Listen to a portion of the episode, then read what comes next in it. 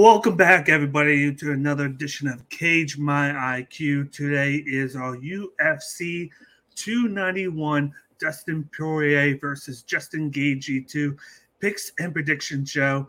I'm your host, Cage, joined once again by my co-host Miles Long. How's no, it going, Miles? Not bad, not bad. Just getting ready for this here card. Last one was a lot of fun. I think I only had two bad picks, and that freaking co-main – nobody saw that shit coming. So that was exactly. crazy. Just to go over a couple of my uh, uh bets from uh, Cage's bet slip, I had a, a 50 50 swing on my bets, of course. Uh, my two singles bets, I got lucky on Daniel Marcos. I did feel like he lost, but the judges went in his favor. So I thank them for helping me out. I, I did lose on the other one, but I did have success on my on my parlays. Uh, if it wasn't for, of course, uh, Molly McCann losing to uh, Stoliarenko, I would have had a clean sweep on all three of my parlays. But my big one was definitely Paul Craig and Nathaniel Wood with the plus 350 uh, parlay on them two.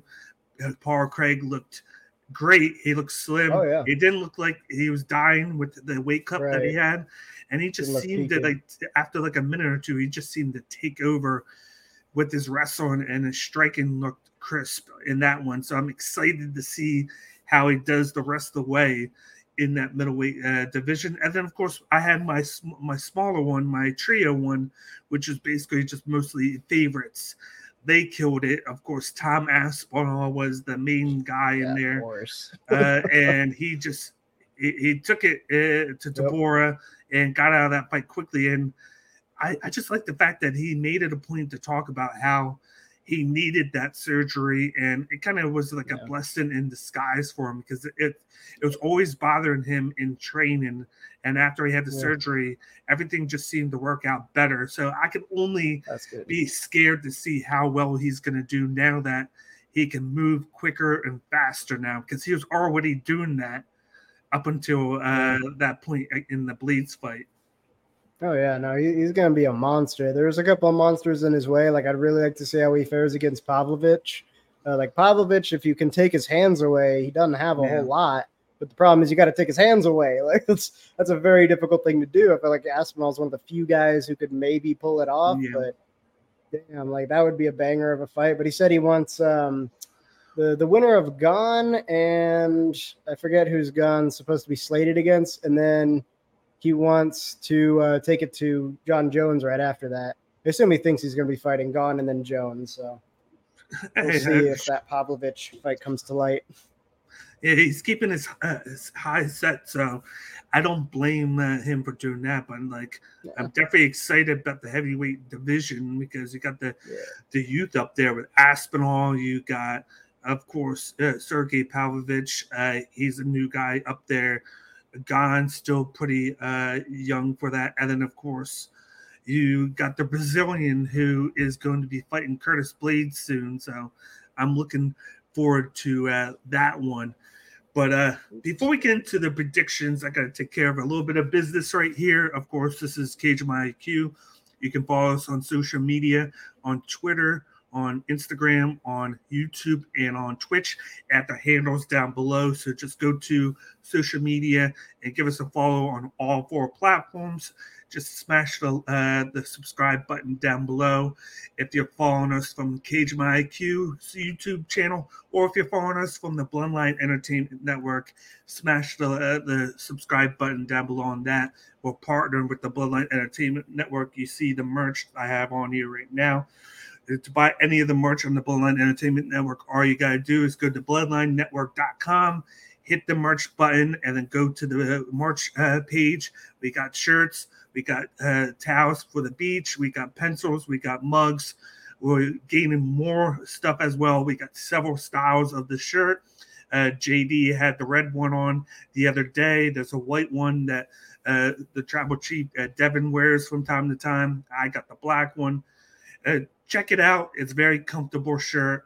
You just got to go to bloodlinenetwork.com and go to the merch button there. And we got all of our articles and all of our podcast episodes on the Bloodline Network as well. You can check out all the content that we put out on the Twitter and Instagram page for Bloodline Entertainment Network at Bloodline ENT. So give us a follow on the Bloodline Network's socials as well. And of course, we got the Cage My IQ merch. We all you gotta do is go to fightersfirst.shop and go to the Cage My IQ collection to buy one of our shirts for the sword and shield logo that we have. We got it in white, green, and gray right now, and I'm looking to bring out uh, merch for the new logo that we have for Cage My IQ. So you can definitely look out for that in the future uh, for uh, Cage My IQ on the Bloodline Network. But now we could get to the action. We got 12 fights uh, for UFC 291. This is going to take place at the Vivint Arena in Salt Lake City, Utah. So we get the nice. bigger cage compared to the UFC Apex, where it's a little bit stronger. Let's start with the prelims. We got the first fight on the prelims, which was put together in the last couple weeks. It's a women's flyweight matchup between Miranda Maverick versus Priscilla Cachoeira. Maverick is the minus 340 favorite. Cachoeira is the plus 270 underdog. What are your thoughts on this fight? Uh, Real quick, it turns out Cyril Gane is going to be fighting Sergey Spivak. That was the name I couldn't remember. Oh, that, that, that's a yeah. good one. Yeah, eh, I still have, have, yet to forgive Sergey Sergey Spivak for not being able to knock out the most knockoutable guy in the entire yep. UFC. Oleinik couldn't finish him. Anyway, that's a whole different tangent. So Maverick and Cachoeira. So this one's kind of interesting because like I've noticed that Maverick is making progress in her striking and it's gotten more technical, but she's not even close to a knockout artist. There is still some things she needs to kind of fine tune a little bit. Um, like I, I think I watched her second most recent fight versus the fight she had against uh, Blanchfield. Blanchfield, her hands were kind of all over the place, and you know that really didn't help to keep that distance. And then Blanchfield just kind of came in, got the takedown, and that was pretty much it. Um, which goes to her second biggest weakness is when she is forced to fight from the bottom. She doesn't have as many answers. You put her in the top position in a grappling scramble, she's very good. That's her wrestling background. But when you get her on her back, then it's much easier to kind of hold her down. It's kind of a good analog to think about it as like, you know, the, these new wave of Russian Sambo guys coming in. They seem invincible until you take their back and you set in that body triangle and then all of a sudden they're like a turtle on their back and they don't quite know how to get out of it, right? Uh, think about like um, Aljamain Sterling and Petr Yan, right? The rematch.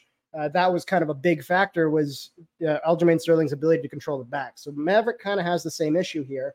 Um, on the other hand, Cachoeira, not big on the grappling. She's definitely a big power brawler. She's a little flat footed.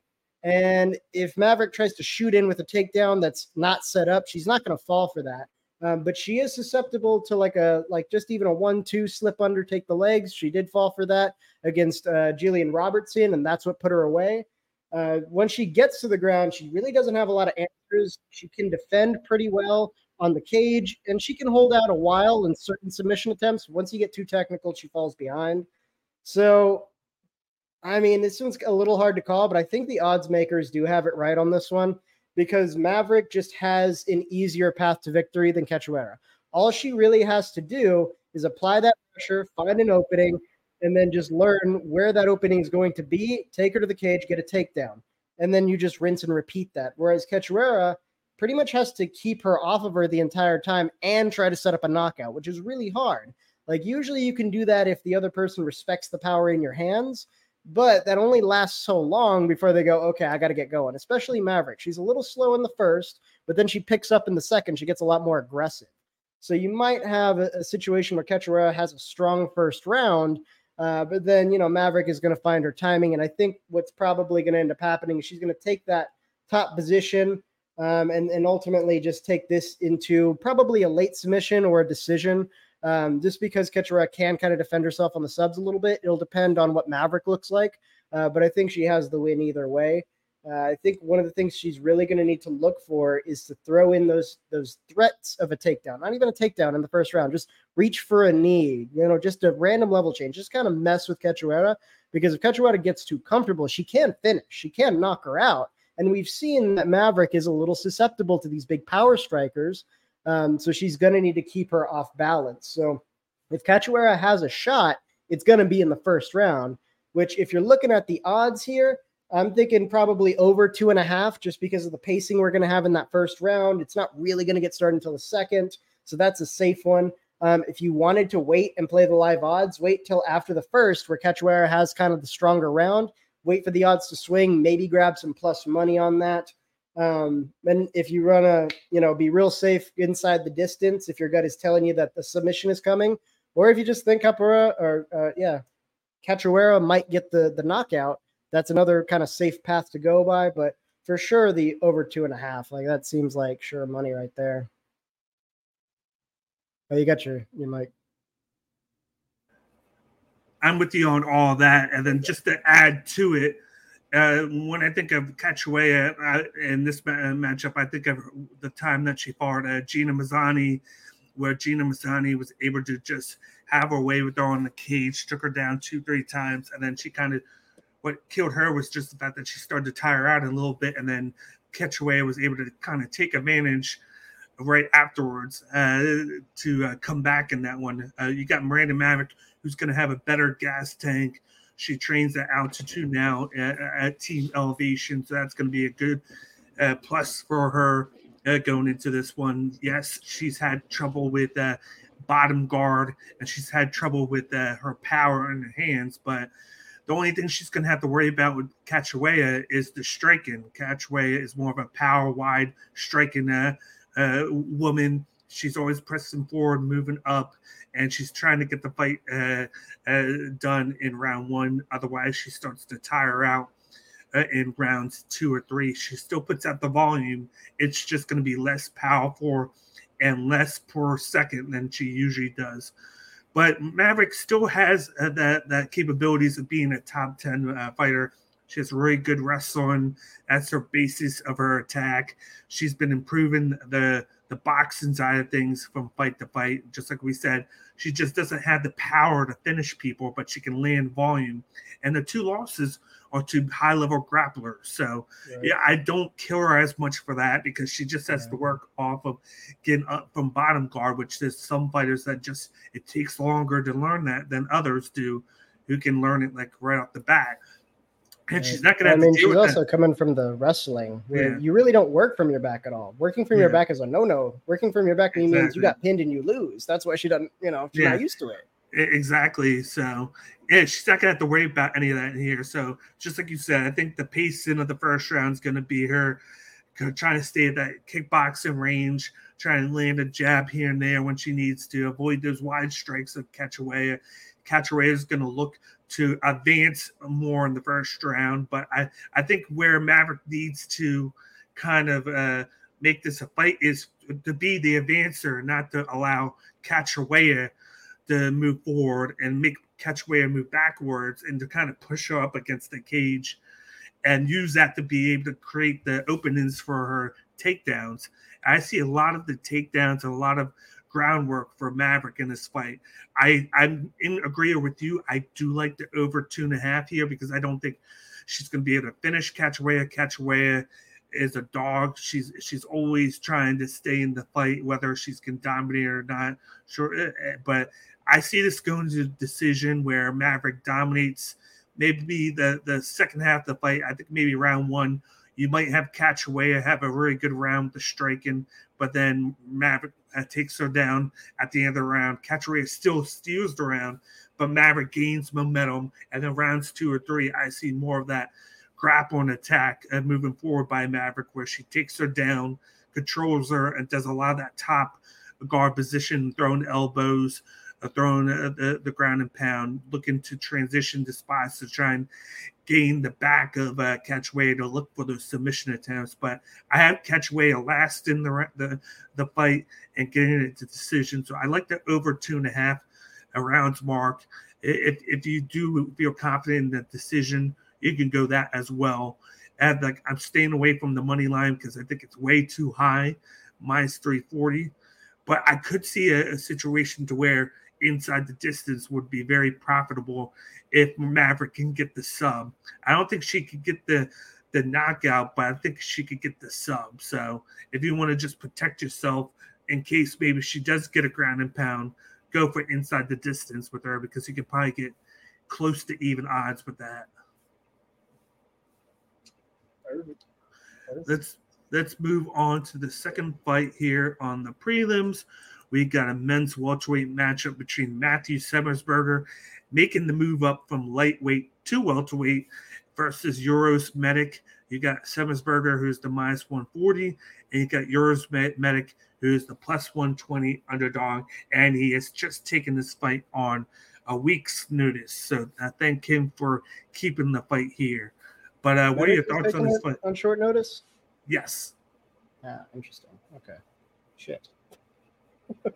Dude, this whole fight just keeps screwing me up. The more I look at it, yeah. the more I'm like, ah, I, I just don't know, man. Like, if you look at Medic, he only has one loss, and that was against Jalen Turner, who now we know is kind of a big name in that division. So that's more understandable. Um, he had a pretty solid performance against Omar Morales.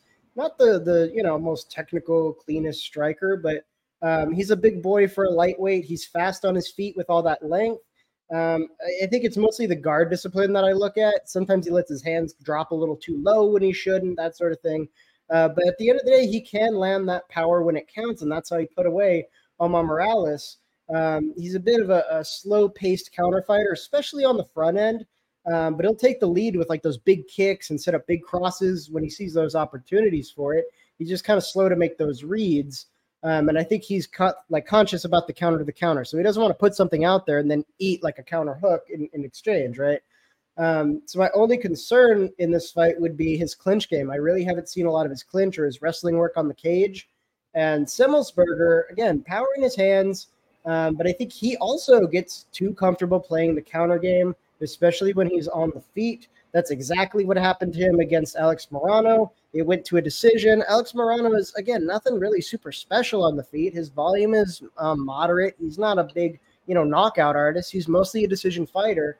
And I feel like Semelsberger, if he had, you know, shown up, like if he had shown up for that fight, he probably could have, you know, pulled out a win there. Um, but like, I, I just kind of look at his record and it's so spotty, right? Like you go back, he last time he had a knockout was in 2021 against Martin Sano Jr. Before that, he yeah. lost to Khaos Williams. After that, he got a win against AJ Fletcher um, by decision. Lost to Morono by decision.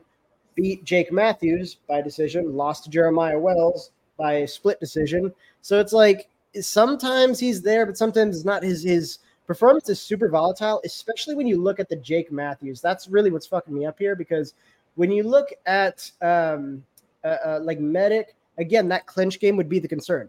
Semelsberger can go on the cage and he can wrestle when he wants to. He's not big on hunting on takedowns very often, but he knows how to do it. He just really prefers to stand and trade. And then once he smells blood in the water, he'll start swinging, right? But then I look over at when he beat Jake Matthews, and he had three knockdowns in that fight, as well as three takedowns. So, like, is he going to use it or not? You know what I mean? I feel like if he's pushed, maybe he'll think to use it. But at the same time, why didn't he do it against Alex Morono? That would have been like a very easy way to control that fighter who likes to stay out at distance, put him up against the cage, get a couple of those takedowns and pound him out on the ground. That would have been the game plan, but he, he just didn't do it. So, and that was right before he got his win against Alex Matthews. So, I, it's like I don't know what necessarily to expect. If you're following the pattern, he's supposed to show up for this fight, which would imply that maybe yeah. he's going to pull out that grappling, maybe he's not. But ultimately, I think we have to kind of look at how this first round goes.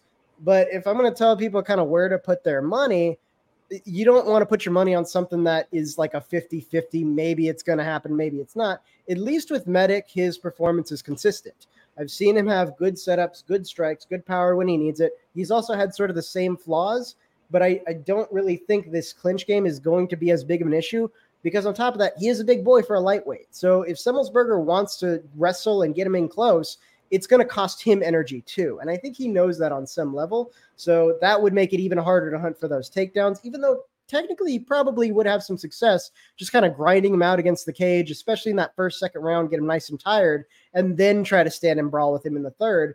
But I've just not seen that level of fight IQ out of Semelsberger consistently.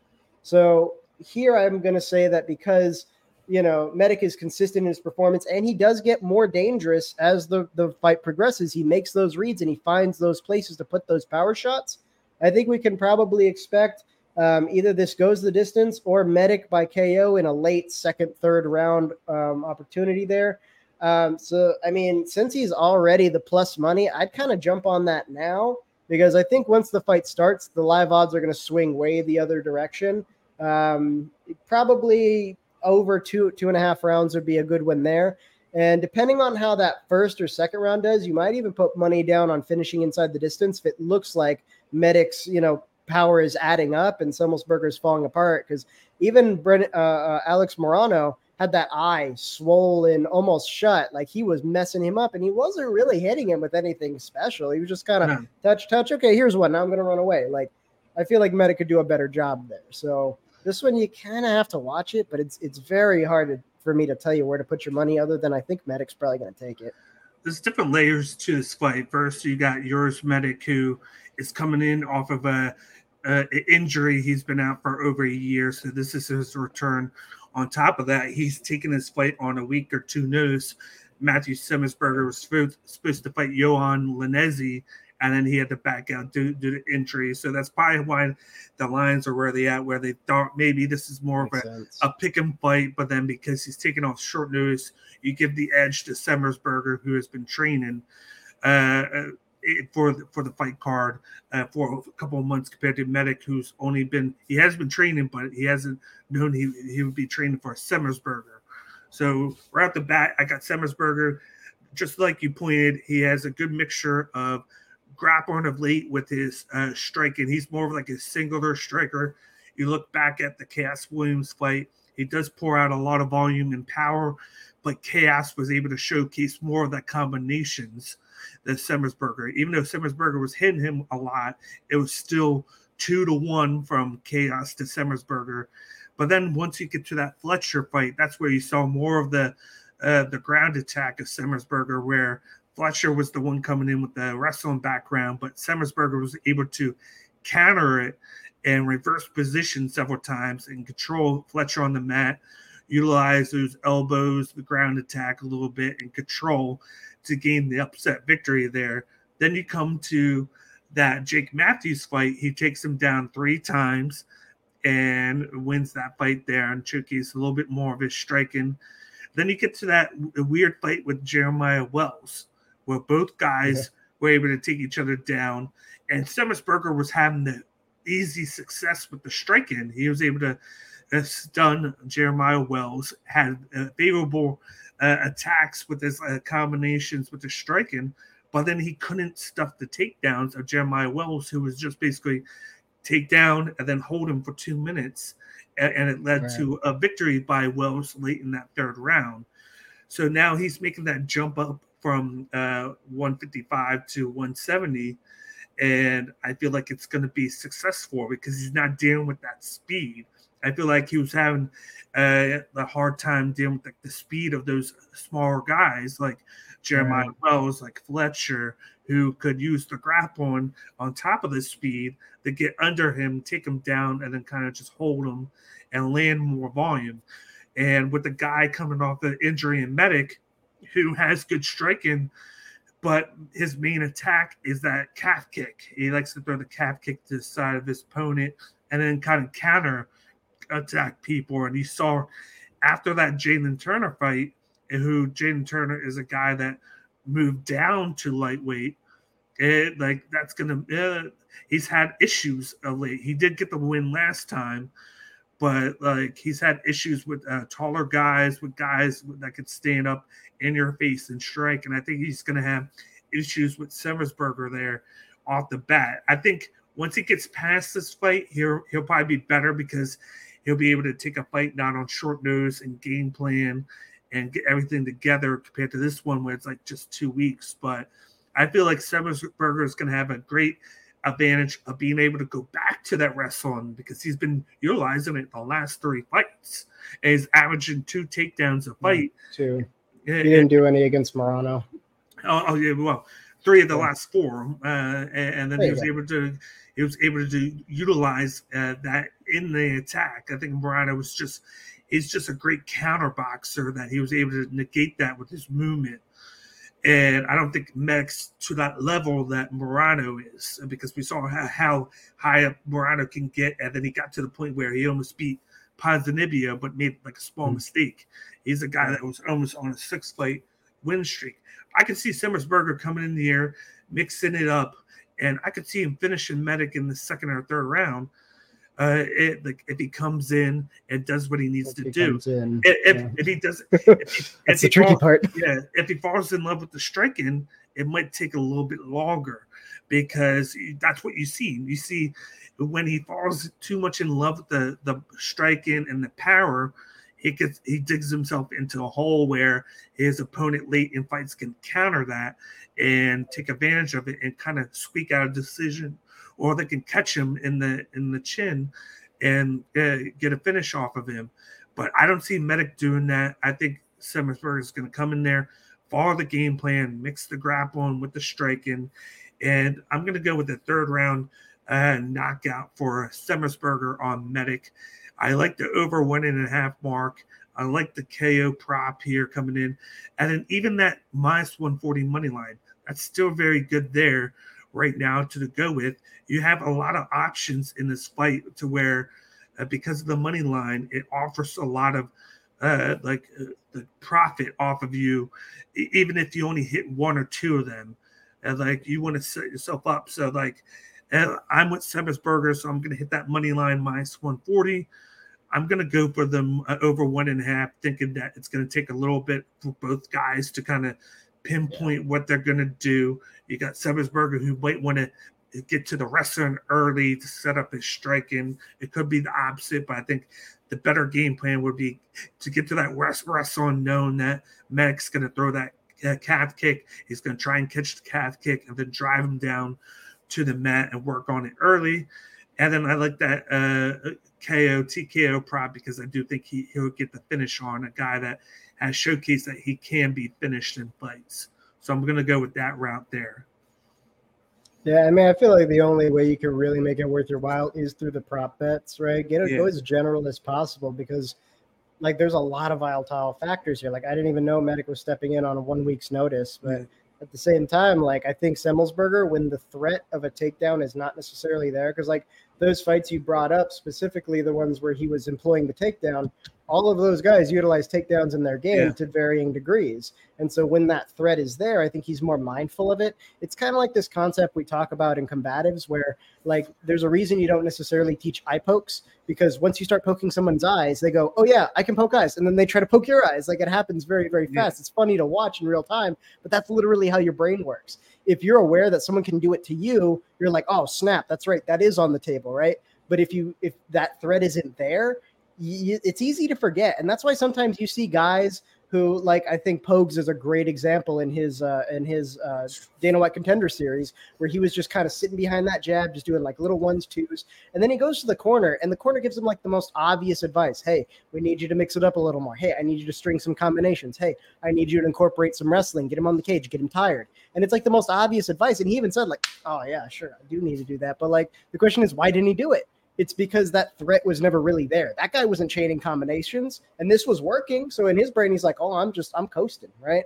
So it's kind of I feel like it might be a similar situation here because it's a new opponent, right? Yeah. Sometimes that does happen with fighters is when a new guy steps in, you spent your whole training camp preparing for one dude, then all of a sudden you're like, well, okay, totally different circumstances, totally different set of threats. And so what do you do? You fall to your base level of proficiency, which it, it turns out most of the time Semelsberger's a, a, big core of his fighting is the striking. Yeah. He has the wrestling and it's in the back pocket. But when again, I think when the threat's not there, it's maybe he'll use it, maybe he won't. I hope he does. But again, if you're going prop, go as general as possible on this one. Yes. And I think that's the safest way because this whole thing is a bit of a mess. It just is. Yeah, but I do like the fact that with Medic, it, it kind of mimics the the sidekick of Yohan Lainesse, who is more of a kickboxer, Muay Thai fighter, and he l- utilizes the leg kicks, and that's what Medic does with that Hmm. sidekick. He, he primarily uses that to set up his striking with his hands,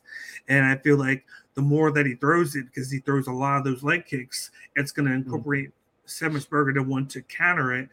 And you either can counter it with your hands, which you know he's going to do, or you counter it by trying to catch the leg kick and to drive your opponent down. I could see him doing that in round two and three. Yeah. With round one being good the one man. where he kind of like you gain the data, you see what he's doing, and then you're like, okay, you got you get to the corner and they're they're gonna be like, hey, Mhm. he's throwing that leg kick. You gotta start catching it and trying to get him down on the mat so you can minimize the damage there to your to your legs because we need to move around.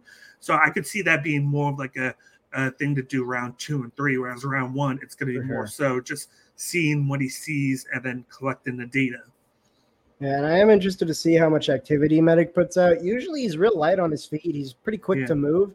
So that means he can put out a lot of volume when he wants to. And I mean, he's had a long break, which that's either really good or really bad. We don't see a lot of in between. Either he's been spending that time to train, recover, you know, proper nutrition, proper exercise the whole time through. It's it's as if he never stopped training, or he's been sitting on the couch eating bonbons. We don't really know Yeah. until he gets there. But I mean, if he can pull out like a solid, like 15, maybe 20 good solid kicks to the calf, um, I think that's going to slow down Semelsberger a lot. So Yeah. again, it, who's going to show up to the fight? and it, and it could slow him down to the point where he needs to go to the restaurant. So, Right.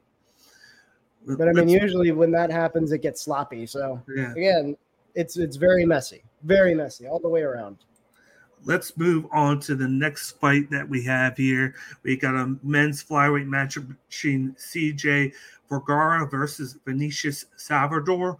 We got Vergara, who's the minus 170 favorite, and then we got Salvador, who's the plus 145 underdog. Uh, what are your thoughts on this fight?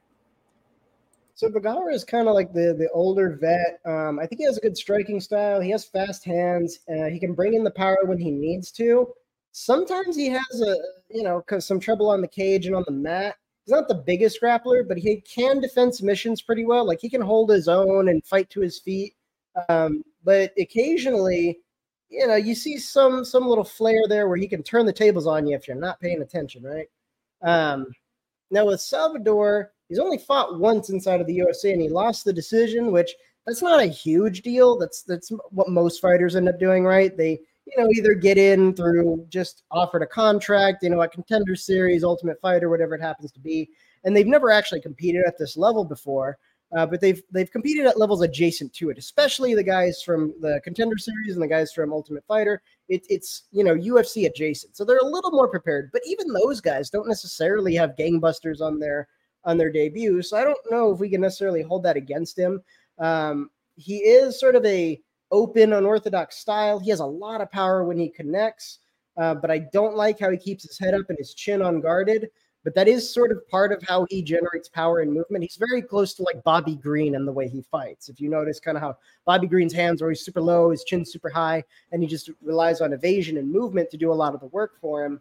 Um, I think against a, like a vet like Vergara, I think that first round's going to be rough for him. But I think between the two of them, Salvador does have the power advantage. I think he can put out way more power than Vergara can. And Vergara has a tendency to sometimes get frustrated. Like when he knows he's falling behind or when he knows he's eating punches, he'll sometimes do things where I'm like, why would you do that? What are you doing? Stop doing that.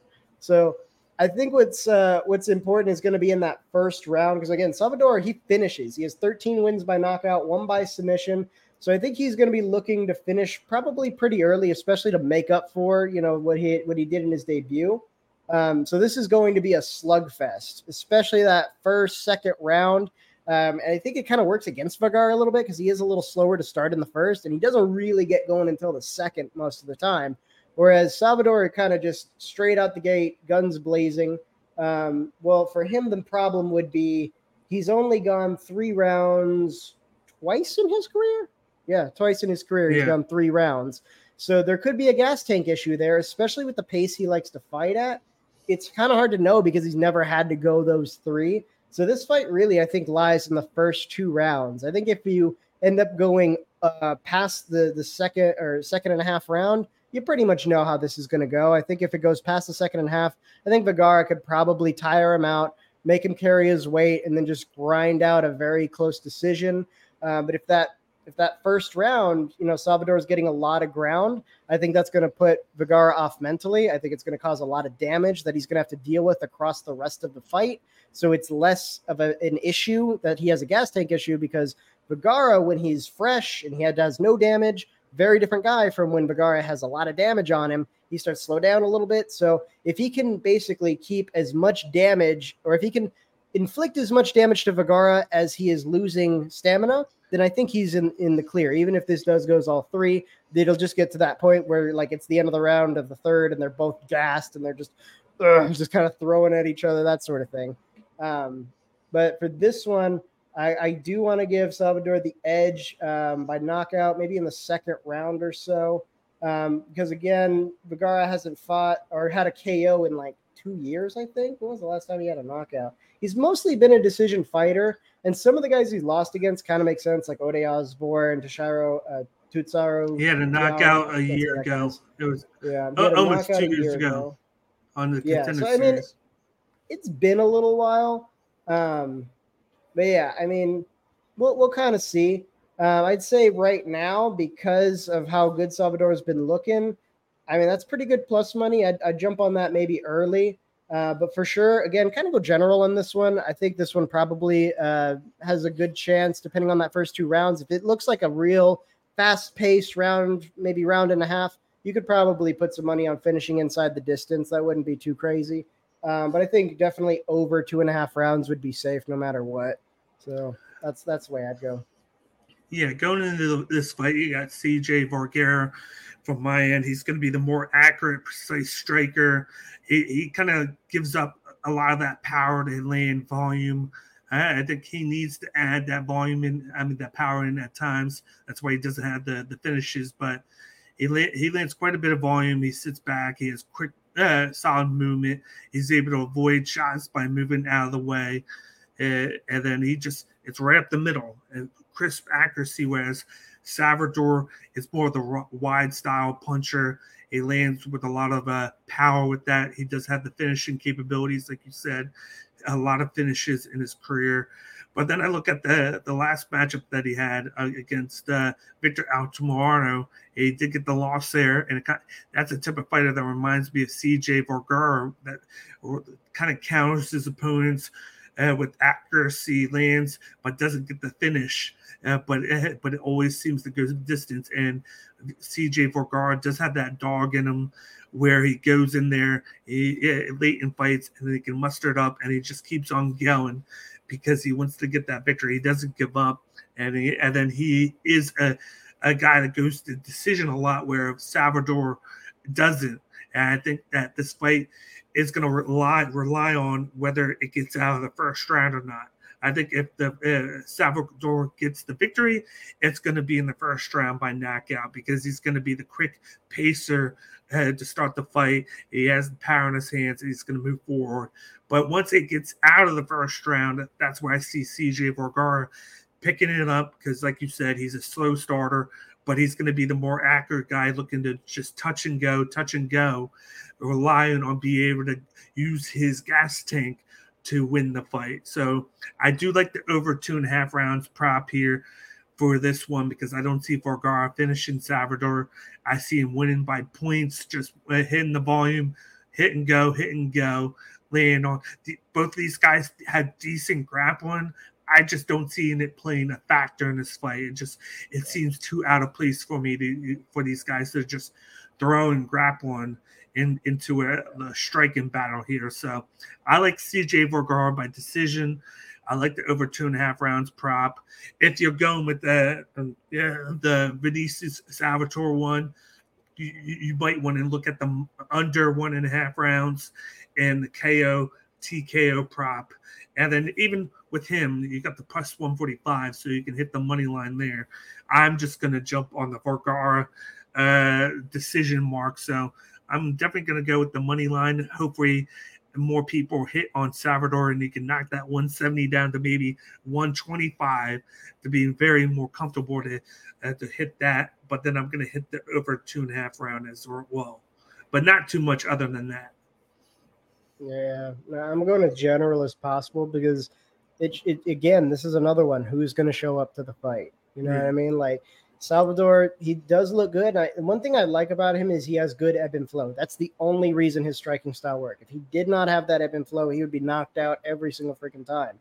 Um, ebb yeah. and flow is kind of this concept of um, you balance your offense with your evasion. So with the ebb is whenever you're supplying punches. The flow is whenever you're kind of creating some distance, evading, cutting those angles, and, and just balancing between the two. So sometimes you're giving, sometimes you're retreating. Um, Vergara again, he's, he's he's got those fast hands, but I think that's hard to read. That like as someone who trains, that's a hard style to read, especially yeah. with someone who's more stationary. You know what I mean? Like Vergara has a good stance. He's got good structure because he's been taken down by some guys, and he didn't like that. Like I think he still remembers uh, Tatsuro and, and how he yeah, just basically got laid on. You know. Um, same thing with uh, Ode, Ode Osborne, another good grappler who kind of had his way with him a little bit. So I think with that stationary stance, um, that kind of again is going to make it just that much harder to read. But when Vergara is there, he's there. That's the thing. He could catch him with a very well calculated uh, cross. I think he is the more technical striker in terms of like what you would expect orthodox striking to look like. Whereas Salvador is is more like you know, it's more of a free flow, and it, it is something that has to be stylistically trained in order for it to work. It's not really something you can universalize. Only some people can do it. Salvador happens to be one of those guys but if he's not in his best night, we've already seen what happens to it. So that's that's kind of my issue with some of these matchups. It's like I just I'm only comfortable going as general as possible because we don't know what's necessarily gonna we don't know who's gonna show up into the cage necessarily that night. Um, but yeah, no, I, I think uh, and it's kind of funny. Two and a half is and it's kind of funny that I'm looking at now is the fact that in both the guys' losses, if you look at the three losses between the uh, two of them, they yeah. all lost and then they got taken down several times. So Salvador yeah. got taken down three times by Altamirano. Yeah. And, and, then in, on the other side, you got Vergara got taken down three times by Tatsuro Taira. And then he got taken down once or twice and of course the other uh, loss that he had. Ode so, Osborne, yeah. Uh, Ode Osborne, uh, yeah. even though uh, Salvador in the in that one loss, he landed a knockdown in there. So yeah. it, I think that with the, that in mind, that's going to be even more of a striking battle because they're going to be kind of afraid. Yeah. Uh, uh, to go for the takedown zone that both guys have struggled when it comes to defending the takedown and then getting up and get back to a striking stance. Yeah, they're not even going to want to open that no. can. no, not their thing. Not their thing. Let's move on to the next fight that we have for you guys. We got a welterweight battle between Jake Matthews versus Darius Flowers. You got Matthews, who's the minus 295 favorite, and then you got Flowers, who's the plus 225 underdog. What are your thoughts on this fight? This one's a little less murky for me just because the big factor here, Flowers is still a bit of an unknown, right? So, like, we already kind of know Jake Matthews, and, and, you know, he's had kind of a spotty career inside of the UFC. Lately, it's been very win loss, win loss, win loss. Um, let's see, he won against Diego Sanchez, lost to Sean Brady, makes sense. Beat Andre Fialho, but that was when he was like Andre Fialho, like he was he was on the rise, he had all the hype, and he finished him. That was crazy. I remember that fight and then he lost to Semelsberger. Like, like some of these, I'm like, okay, makes sense. He lost to Sean Brady, but how are you gonna win against Fialho but lose to Semelsberger? You know, like, like Jake Matthews has always been kind of like that. Though. That's that's par for the course of what you kind of expect. He's pretty well rounded, I would say. Um, he's got a nice distribution in terms of his wins. He's got five KOs, six subs, or seven subs, six decisions. Um, he can kind of hang, you know, all right in everywhere, but he's not like phenomenal in any one spot. You know, he's all right at striking. He's, he's all right on the cage. He, can handle himself on the floor. but it's not like any of those, you know, each individual talent is like raking in the wins here. Because most of his wins outside of Fialho, inside of the UFC, have come by decision. He had a technical submission against uh, Shinsho Anzai, and that, oh, nope, he hadn't had another mis- uh, submission against John Chase and a doctor stoppage uh, against Akbar Arreola. But for the most part, he kind of grinds dudes out. That's more or less his style because he, again, well rounded in each spot, but not phenomenal any one to have like a big, you know, finishing reel, right? Um, he's a little weird to bet on because you never quite know what you're going to get because of that, you know? Um, I think his chin is starting to fade as well, according to his last fight, the one I saw with, um, I think I was watching Fialho. I don't think they've uploaded the Semelsberger fight um, yeah. But I noticed when Fialho would touch him, it had a pretty profound effect. And for a while, it was kind of touch and go. We didn't know who was knocking who out, but he managed to pull it out there at the end. Again, that comes with a long career in the UFC. You're going to acquire battle damage, right? Whereas Flowers, he's the, the fresh, new, young fighter. Unfortunately, the only fight I was able to find was his contender series, where he won by just jumping on a dude and dislocating his shoulder. So that tells me literally nothing because he didn't even initiate the wrestling exchange. It was the other person. they just had to stop because of doctor stoppage. But apparently, he does train with Belal Muhammad. And according to Belal Muhammad, he does have a really good wrestling and he has power in his hands. That's what Belal Muhammad says. So it's probably like, you know, 50% true and 50% you got to stick up for your for your boy. You know, if you guys are training together, you can't talk shit, you know? So I, I assume he's probably got all right you know skills in those two departments definitely leaves out what happens when he hits the ground. We we still don't know about that. So Flowers, all we have is is some hearsay uh, and secondhand accounts. Matthews, we actually have an established record. We can see patterns of behavior. We understand his game more or less, um, even though he's kind of you know here and there, right? Flowers, complete unknown at this point because all he's done is just tackle a dude, and, and that was it. He's not going to win that way, obviously, yeah. this time around. So because he's such an unknown, um, he might be trouble against Matthews. Might. I mean, if he does have as good of wrestling as Belal Muhammad says, and Belal Muhammad's a good wrestler, so he's a guy who would be able to judge another wrestler in terms of his his quality. So if he is able to pull out that wrestling, that is something that historically Matthews isn't amazing at. Just look at like the the Sean Brady fight, right? That was a big part of um, kind of what what brought him down. Um, Sean Brady is an amazing wrestler, but even if Darius Flowers is, is even close to that, I think he could at least make Matthews carry his weight enough to get him tired, get him sloppy, right? And you know, open up those those those openings in his guard for that power that he supposedly has in his hands. If he could do that, he could maybe drag this out to a decision, maybe a finish. Who knows at this point? Um, but you really only want to put money on things that you know um, and since you know you got Matthews as he's the minus what is it now? Uh, when I when I looked it up on the on the ESPN app, he actually was at minus three thirty three. So he actually the, the the odds shifted a little bit since then. Um, and Flowers was at plus two fifty. So kind of on both ends, a little bit yeah. tightening up that that spread. Um, I mean. I think Flowers will probably want to stand and trade on the front end, which of course Matthews will oblige. And then it will just come down to can Flowers close that distance, utilize the wrestling in a way that's meaningful? If he can, then I think he can take a decision here. Um, if he's able to overwhelm Matthews in the striking a little bit, I think that helps his game even more for the wrestling plan. But I'm not sure exactly because we haven't really seen anything. So we're going to have to kind of look at this first round and really see who comes out on top. Is is Flowers able to like start at accumulating damage, volume? Is he putting him on the cage and just grinding out some cage time with control? I mean, it, it, we got to know what the game plan there is. Versus all really Matthews has to do is drag him into deep waters. Because if you look at Darius Flowers' record, he is not really that accustomed to going three rounds, especially inside of uh, LFA and the UFC most of his yeah. fights end within like the first round or two. So if he can get dragged into those deep waters, he may not be able to necessarily swim, especially at this level. Again, this is the UFC now. This isn't LFA he, anymore, and this isn't the contender series. So I mean, really, there's going to be an adjustment period. He really hasn't had to go to his wrestling and to see how well that it is, even though that that's his big attribute going into fights is his wrestling background because he has that power in his hands, even though it's more of a wide striking uh, uh, striker uh, that's been told by multiple fighters going into fights with him.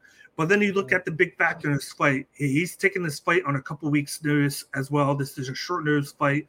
It was supposed to be Jake Matthews versus Miguel Baeza. Miguel Baeza oh, had the cool. back. Baeza had to back out, so Darius Flowers takes in here. You got basically a wrestler with power, knockout power. That a lot of his fights uh, last no more than a round. You're going up against a big time veteran and Jake Matthews, who's been in the UFC for it has to be five to ten years. He's been around for a oh, while, at least. and he had, he has that kickboxing background. He's been he's been able to utilize. Uh, it's been almost distance. ten years. That's crazy. Yeah, he's been able to utilize the distance to get his volume going. He has good kicks. He has good uh, hands. He's been showcasing a pretty good jab of lately. It's just that he doesn't get that finish a lot in fights, and then that's kind of the difference maker in certain matchups uh, that he has. Where like you did see the Andre uh, Fialho fight, but Fialho kind of was compromised in that fight. You kind of like yeah. he came in with a lot of steam, and then you see Matthews connect on those straight punches and that jab. And once the first round hit, you kind of saw that the gas tank of Fialho kind of wore down. And then ever since then, yeah. after he finished Fialho, Fialho hasn't been the same yeah. uh, hype that he was going into that. He kind of got uh, yeah. like showcased like his deficiencies Shut there. down. Yeah. so like Jake Matthews is one of those guys who who is very going to be in that uh, 15 to 25 range where he can do enough to get to that point, but he has been able to get over the hump to get into that top 15 because he because he doesn't yeah. have that finishing power except for last fight. But I look at this fight and I I, I see him dominating this fight because Darius Flowers taking it. I think he's going to be forced to go with that rest on because he kind of has, has to neutralize Matthews, knowing that Matthews has been the one game plan and whether it was for a striker. But I like the distance game to where Matthews can move around and avoid those big wide punches, and it's gonna frustrate and force Flowers to go for those takedowns. Matthews has pretty decent takedown game, and I see him just systematically just uh, out volume him at Flowers to defend the takedowns. And this is a fight that I either see going the distance well, I could see Matthews finishing him in round three. I think it's one or the other, whether Matthews can get him out before uh before it becomes a decision. So I'm not attacking that that minus 295 mark. I think it's way too high. I can see why it's high because of the the short notice uh, uh taken of Flowers, the unknown that we have in him. Even though he's a finisher, he just is not enough to pinpoint that he should be the favorite or it should be a 50-50 with the with the grasping styles of uh, a guy that's been in the UFC for 10 years and a guy making his debut in the UFC. So I get the odds. I'm not playing that. I do like the over one and a half line. And in this, possibly the two and a half, more so the one and a half. I think that's the safer bet.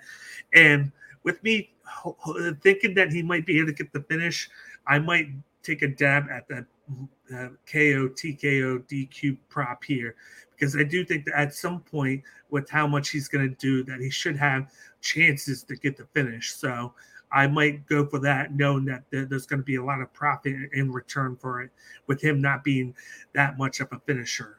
But other than yeah. that, I'm not going with too much here. Too many unknowns with this fight. Yeah, no, I do like Matthew by decision. That's what I got. Yeah. Um, but even like I wouldn't even go anything necessarily past like the one and a half or two and a half over. Um, maybe you can wait and see, yeah. like maybe Darius is going to come out swinging hard, and Matthews, you know, sometimes he takes a little minute to get going, but I think in terms of like footwork, Darius might have a speed advantage, so he could have a pretty strong first round.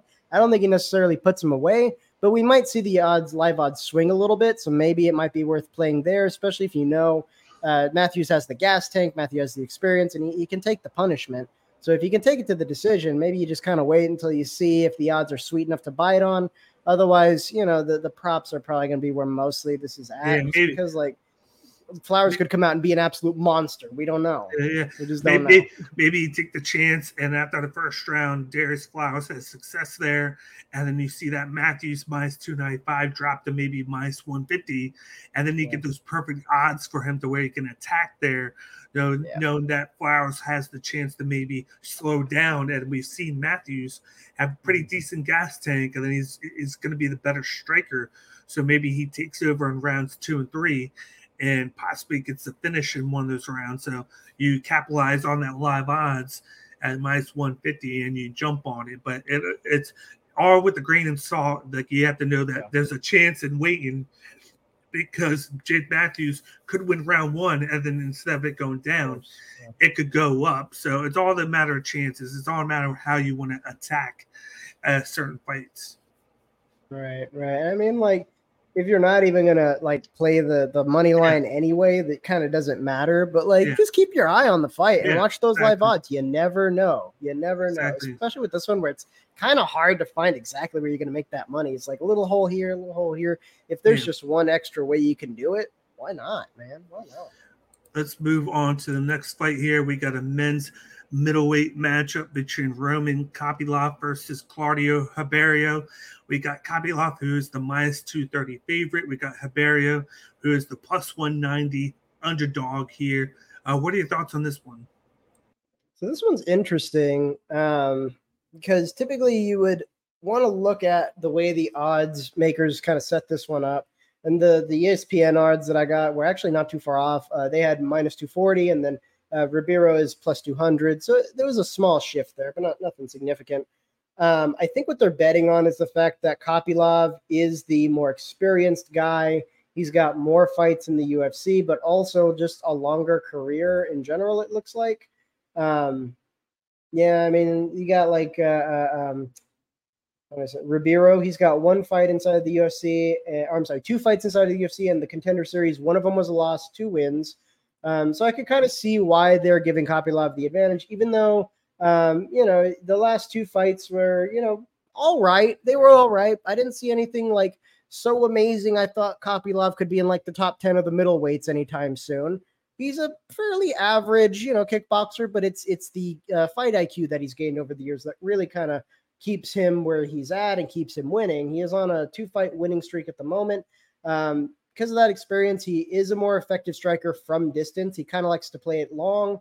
Uh, he picks his shots. He's durable, so he can take some punishment, and he has good power. It just takes him a minute to use it. Usually, he's not really busting out any power until like second, third round is really when he starts getting going. Um, he's got good takedown defense when he needs it.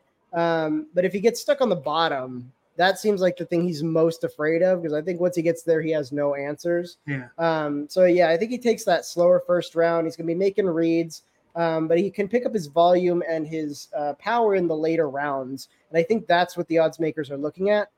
But the thing about it is, like Ribeiro got power in his hands, good takedown defense. He can secure takedowns when he sets them up. Um, but the biggest thing is his growth. Like he's he's kind of like Belal Muhammad in a lot of ways, where like Belal Muhammad on paper is beating dudes he shouldn't be able to beat. Like he took out Sean Brady, he took out uh, um, Gilbert Burns, like some big names that nobody thought he was going to beat. Even everybody even thought he wasn't going to beat Luque the second time around. But Yeah. there you go. Because what he does is he goes to his training camp, and not only is he constantly working on the gaps in his own game, he kind of looks at what the opponent is going to try to use against him, kind of tailors that, and then creates sort of like a defensive strategy or a defensive layer on top of his offensive strategy. So he's kind of covered on both ends. I see a lot of that in Ribeiro, especially when you look at uh, his first loss inside of the UFC was against um, Abdul Razak Alhassan. And a big thing that Al Hassan did was just pin him up against the cage and just take away any momentum he gained with his hands, then separate and tune him up. And that's how eventually he got the uh, the knockout in the second round. But then what happened on his very next fight against Joseph Holmes? He comes out and, and just showcases like a small clinic on how to grind dudes out against the cage. He not only was very successful at stopping Holmes' momentum in the same way he had his momentum stopped, he was actually securing pretty pretty solid takedowns and he was getting on top. He was in very dominant positions. And you know, it just was a matter of time till he got that ground and pound victory in the second round against Holmes. That growth is not something you can necessarily quantify because it's like when you fight Belal Muhammad. it's almost kind of pointless to watch tape of his last fight because that's not the dude who's going to be in the ring with you. It's going to be a different guy. Versus Kopylov, again, he's got that consistency across all his fights. Pretty much the same guy, regardless of who you put in front of him. He has the same basic game plan. I want to stand and strike. Once I have my reads on you, I want to kind of put in those power strikes, put in those combinations, you know, stay off the ground as much as possible. And I think Ribeiro has now the tools to make that very, very hard for him. I think he has the takedowns when he wants them. I think he already had the power to match Kopylov. And actually, I would say he probably has the power advantage between the two of them. I think the odds makers are underestimating him just because he has a lack of experience. But I'm telling you, that growth factor is huge for me. Um, yes, he hasn't seen a full three rounds inside of the UFC, but you know, people were saying a lot of stuff about guys like Belal Muhammad as well. Like, oh, you know, he's too green. Oh, he can't, you know, he can't strike. Oh, he can't do this. He, I think they were saying a lot of the same things about Ribeiro, especially after the Alhassan fight. Nobody expected that performance against Holmes, and he brought it. I think he's going to bring it again. I think he's going to go in there. He's going to probably stand and trade a little with Kopylov in the first. Kopylov is slow in the first round anyway. Um, so I think Ribeiro is going to kind of get caught up thinking about like what about the counter to the counter. So we're not going to see a huge amount of output in that first round. But once he really starts gets going, he gets his corner to yell at him a little bit. Hey, get the let out. I think we're going to see him, uh, you know, chaining together his combinations with those takedowns, just like he did against Holmes. He's going to get Kopylov against the cage in a place where he does not want to be. And if he can take his back, he'll basically just do what he did to Holmes and gain a dominant position. And even if he can't finish him the first time, the second time it gets a little easier. The third time it gets and, until he finally does get the uh, the TKO.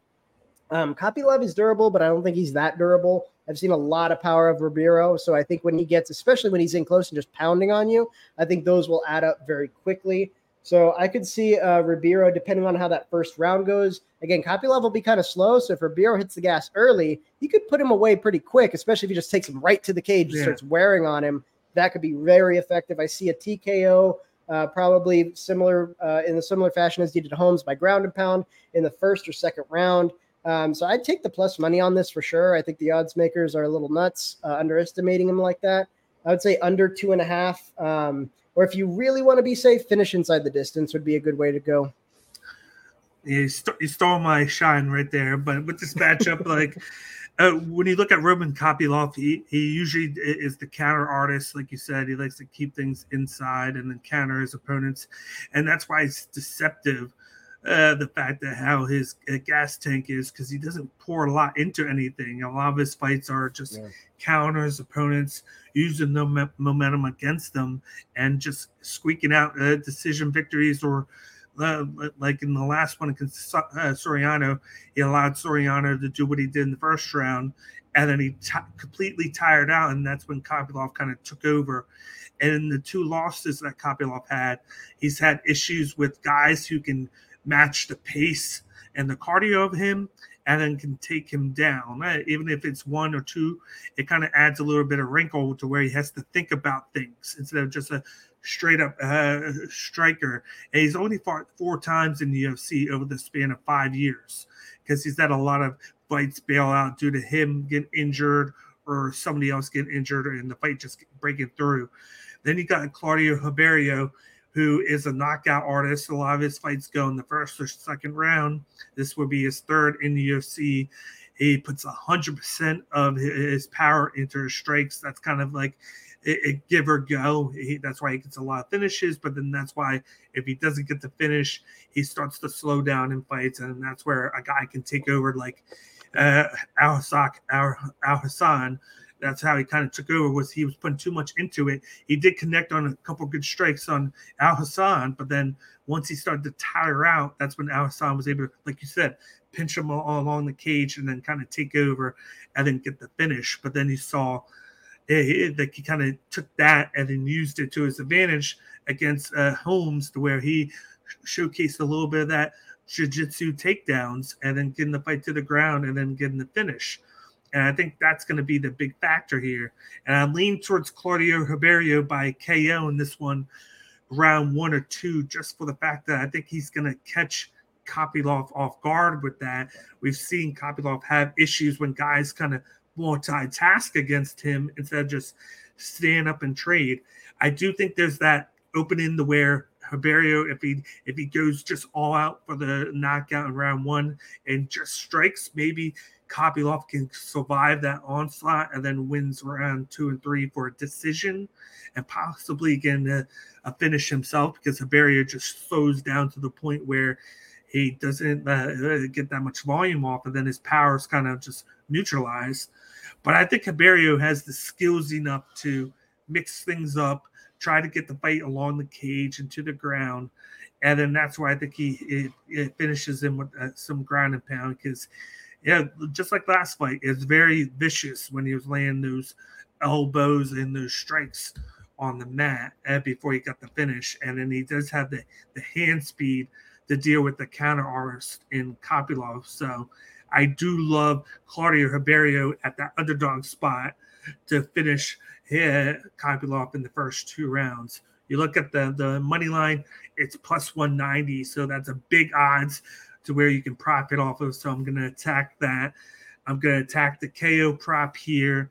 And then probably that's it. I might get safe and also do the under one and a half as well because it gives you a little bit more options with the first and second round. But you're already gaining really good odds with the the KO and the money line props. So you could just go basic there, and then if he wins you on both of them, you're gaining a lot of units back just with that. So you don't have to go crazy with it. So definitely the money line and the KO prop on this one.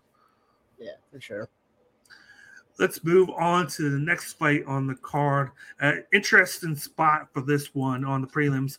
We got a heavyweight battle between Derek Lewis and Marcos Rogerio de Lima.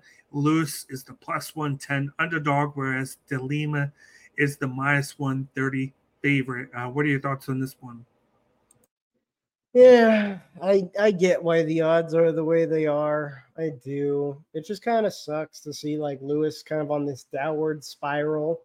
Um man, as a fan, I, I would like to say that this is gonna be his big comeback, but you know what's what's been happening to Lewis, I think, is because of the way he fights. He just likes to stand. These are big boys throwing big hammers and he just stands right in the middle of it. He's not even really cutting angles. He's not clenching up when you need to clench up. He just kind of stands and trades. Now, to be fair, in some of his uh, uh, more recent fights, like against Tai Tuivasa, for example, he was throwing in some kind of crazy shit. He was throwing like a spinning back kick in there. He's maybe thinking of wrestling a little bit. So I can tell, like in training camp, he's definitely trying to expand his repertoire. But you just can't take, you know, the fight out of the dog to where once those hands start going, Derek Lewis wants to be right in the middle of that storm. And what's been happening, I think, is that Lewis has had a really long career. He's got a lot of battle damage adding up. I mean, he's been in the UFC since, oh, geez, I got to scroll all the way down 20, uh, 2014. 2014, so almost 10 years of fighting this way. And, you know, there was that span where he was winning and then he was losing and then he was winning again. Like, I think that was kind of the the indicator that his chin was starting to wane. And a lot of these guys, like Sergey Spivak, uh, Pavlovich is a monster, but Tai Tuivasa, they were just a little bit more durable than he was. Because otherwise, they like to kind of use a similar style where they like to kind of stand and trade. Spivak mixes in the grappling a little more. Um, but again, that was something that Luke Lewis was building on. But when he's stunned and dazed and can't really, you know, tell up from down, he's not going to be that effective at defending takedowns or even really doing cage work very well which gave Spivak a huge advantage to take him down and get the submission. Um, but yeah, I, I, think it's because his durability is gone, but his fighting style hasn't adapted to it. Like if he was smart, he'd be more like fighting from distance. He'd be looking more for the volume instead of looking to just swing and throw hammers. But again, he hasn't changed at all. Um, so I think yeah, because his chin is so worn out. de Lima, on the other hand, very explosive. He is a little bit of a slow starter, um, and I think Lewis kind of likes to start a little bit faster. Well, it, it kind of depends on his opponent. So I feel like if de Lima comes out fast, he'll come out fast. de Lima comes out slow, he'll come out maybe a little slow. Um, but de Lima has the good wrestling control against the cage when it's needed. His good takedown defense, so he's not going anywhere he doesn't want to.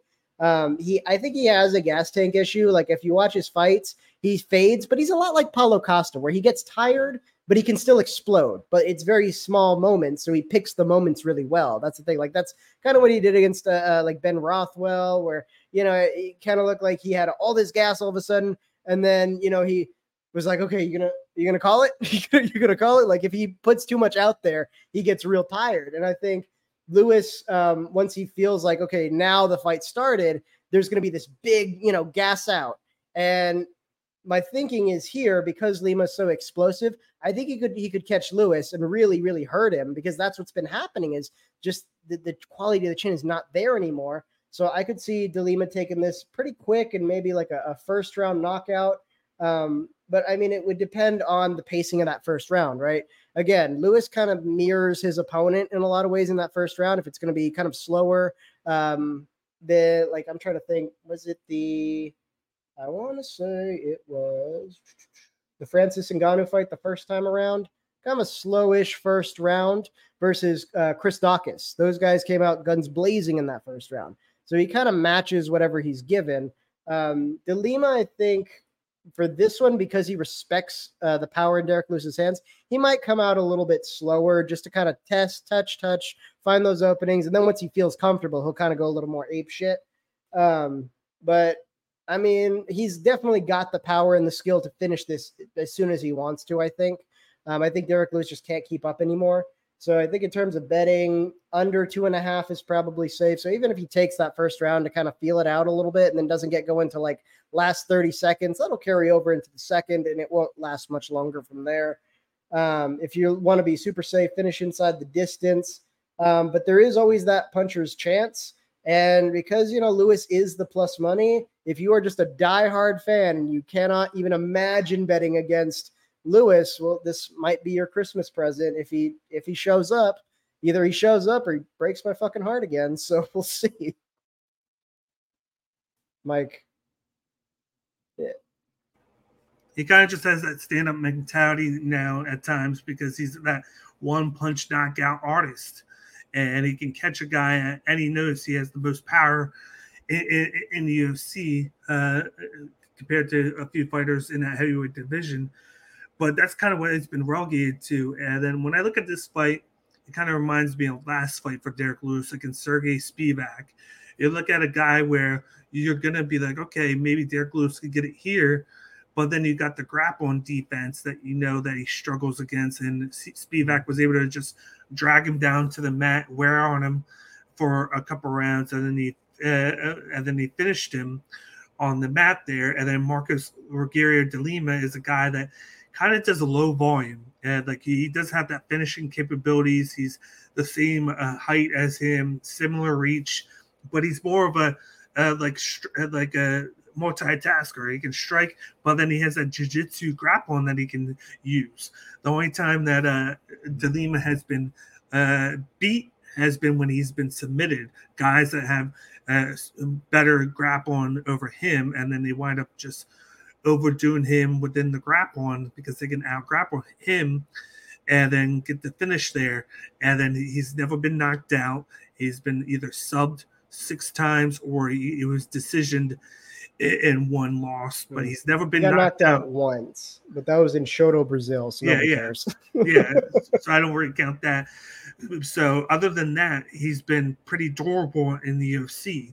And then going up against Derek Lewis, I feel like he's going to have that style where it's going to be a slow start and maybe gets a feel of Derek Lewis and he kind of takes advantage of those wide striking knockout throws that Derek Lewis is going to come up against, and then maybe look for those leg kicks that you've been seeing Derek Lewis incorporate in, and then you're going to see him trying to uh, bull rush him and get up close because that's where he's going to have the success here. Push up Derek Lewis along the cage, pull him down to the mat. Once he gets him to the mat, that's where Derek Lewis struggles to get up. And he, he kind of, once you get him to the mat, he's kind of there for the rest of the time. He's really not that able to get up. And I think that's where he's going to have success. And he can wear out uh, uh, Derek Lewis, and he puts a lot of energy into trying to get up. And then it could be the same situation, deja vu, like in the Spivak fight, where even though he's not as great of, a grappler on the mat, wrestling wise, as Spivak, he does have enough to where he can hold uh, Derek Lewis to the mat, not do a lot of uh, striking and damage so he doesn't wear out his own gas tank and then maybe he could uh, finish via a submission round two on uh, Derek Lewis, or possibly get just the striking finished where you know Lewis has just poured out so much uh, uh, yeah. gas and cardio and to try and get up that all it does is a couple of strikes, hard strikes from de Lima, who does have power to get the ref to stop the fight. So I love Marcos Rogerio de Lima in this one. At first, I was thinking Derek Lewis, but then I did a deep dive into it. And I saw that there's too much point against Derek Lewis to go with the underdog lines here. So I'm going with the uh, with the finish here in the second round by De Lima, whether it's submission or by knockout. So I love the inside the distance prop here to cover both sides. And I also love the under one and a half as well because I think it could be done within the first two minutes of the second round, known how Derek Lewis uh, wastes so much energy to try and get up. But it all depends mm-hmm. on if de Lima can get the fight to the mat because, you know, we say this, and then Derek Lewis can come out here and get a free shot on de Lima, catch him, and knock him out. But I'm going with the the first part of things. I got de Lima to win this one in the second round. Yeah. Yeah, I mean, look, if we're talking about where to put your money, like puncher's yeah. chance, it's relative, right? Yeah. In this case, it's pretty low. Like, yeah, it can happen, but it's probably not gonna. I mean, if you look at like Tai Tuivasa fight, for example, that was another one where we were like, man, big boy swinging hammers. Who knows what's gonna happen? And it just so happened that Tai Tuivasa was just a little more durable, and it wasn't even by much. He almost finished Tuivasa, but then yeah. Tuivasa managed to t- t- pull it out at the end. So that's the nature of puncher's chance. So like, I really only recommend the plus money for people who again just cannot imagine betting against Derek Lewis. You yeah. might get an early Christmas here, you might not, but I mean, look, if we're if we're looking at odds and we're looking at stats and we're looking at what's already happened, that's the best indicator of what's going to happen, right? Like you just got to look at Lima having more options, better gas tank, less battle damage. Like it's just he's got all the things pulling for him. And what does Derek Lewis have? Just a big hammer. If it doesn't yep. connect, it, it doesn't matter. It's just a drain on his energy, which makes it even harder for him to win. Like that's the difference. Like let's say they both, you know, you know, stamina dump in the first round and they somehow make it out of it. Who's still going to be able to throw power in that second round? Well, de Lima can still be explosive even in the third after like a long fight. I think the one I was watching was the uh, oh, I was watching the the Blagoy Ivanov fight. He was still throwing heat in the third round, but he's a lot like Paulo Costa, where he just kind of holds on to it, and then when he sees it, he just swings it, and then maybe it hits, maybe yeah. it doesn't. But like, there's always that that calculated threat there. Whereas Derek Lewis, once he dumps that second, third round, he's got nothing left. Like it's and, he, and, he, and he was getting hit early in that fight against Eduardo Cortez, but then he went right to the grapple and took him down three times and was able to kind of neutralize him. And he's a harder guy to take down than uh, with Derek Lewis. Uh, Cortez yeah. does have that boxing where he has a better stance to defend, and he was still able to get him down three times and control him for a lot of that fight. I believe if, if you go there right now, he had a total of five minutes of control time through the three rounds one minute first, three minutes in the second, and then 30 seconds in the third. It, it, it wasn't until that third round where that's where kind of Eduardo Cortez was able to outstrike him. But with Derek Lewis, he's not going to have that same uh, experience because he's a guy that doesn't have the gas tank of Eduardo Cortez. So he's not going to be able to take advantage of that late uh, fight uh, uh grogginess that sometimes uh, de Lima gets himself into. So I heavily favored de Lima in this one, but I can see why certain people would take the stab on Derek Lewis to get that early knockout. Yeah. Moving on to the prelim and main event here. We got a welterweight battle between Trevin Giles going up against Gabriel Bonfim. You got Giles, who's the plus 240 underdog. You got Bonfim, who's the minus 300 favorite. Uh, what are your thoughts on this fight?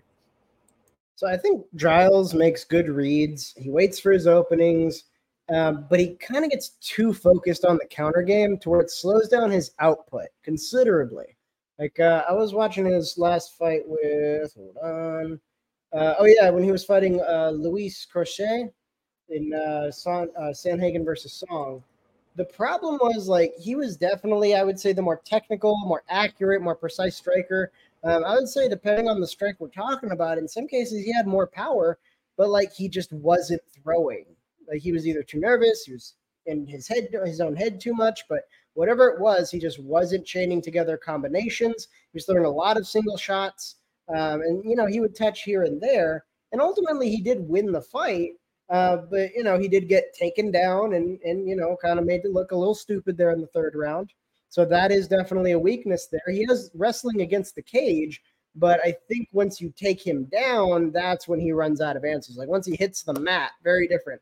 Also, very different story when he is in the driver's seat initiating the wrestling exchange versus someone is initiating the wrestling exchange against him. Very different story there. Um, now, Bonfim on paper looks like like the favorite makes sense because he is an excellent submission artist. And we just said that when Giles hits the mat, he largely runs out of answers. Whereas Bonfim has 11 submissions, three KOs. Um, you know, it seems like this is an open and shut case here. Uh, there are a couple of concerning things, though. Bonfim is really susceptible to leg kicks, like crazy susceptible to leg kicks. I was watching his fight against, uh, what was what? Uh, shoot, I can't remember who I was watching it against. I think it was his contender series fight. That's what it was. And he got tagged in the legs. And it wasn't even like the craziest leg kick I've ever seen, but he almost fell like three times. Like he was wobbling all over the place. Like I don't know what his legs are made of, just bone and no muscle. But like those leg kicks have a profound effect on his stance. And that's kind of a big thing with Giles, who is again the more precise, more disciplined striker. I think he can find that calf whenever he wants it. Um, and at the same time, Bonfim, I think, just doesn't really care. He just wants to close that distance as fast as possible. So he'll kind of strike with you a little bit, but it's not very clean striking. He tends to use his hands a lot like a sambo guy, where they just kind of use to close that distance. Yeah. They kind of give them give an excuse to clinch up, and then once they're in there, they work to your back and so on. That's kind of his his uh, his game plan here. I'm also worried that he has a potential gas tank issue a lot of his fights finish very, very early, like first, second round. He's had a couple of decisions. Uh, six, I think. Yeah, six. So I mean, he can go all three, um, but I didn't get to see any of his decision fights, so I'm not sure what he looks like after three. Um, now I do know when Trevin Giles gets on the bottom, it really doesn't matter because once he gets there, he can just kind of chill. Which is again yeah. why I think Bonfim is such a heavy favorite here because that that disparity is so huge and if all you need to do is kind of crowd them a little bit, find that takedown, and then just kind of work on them, either make their life miserable by staying on top, some little ground and pound here, some elbows, or just straight up hunting a submission and they have no way to stop you.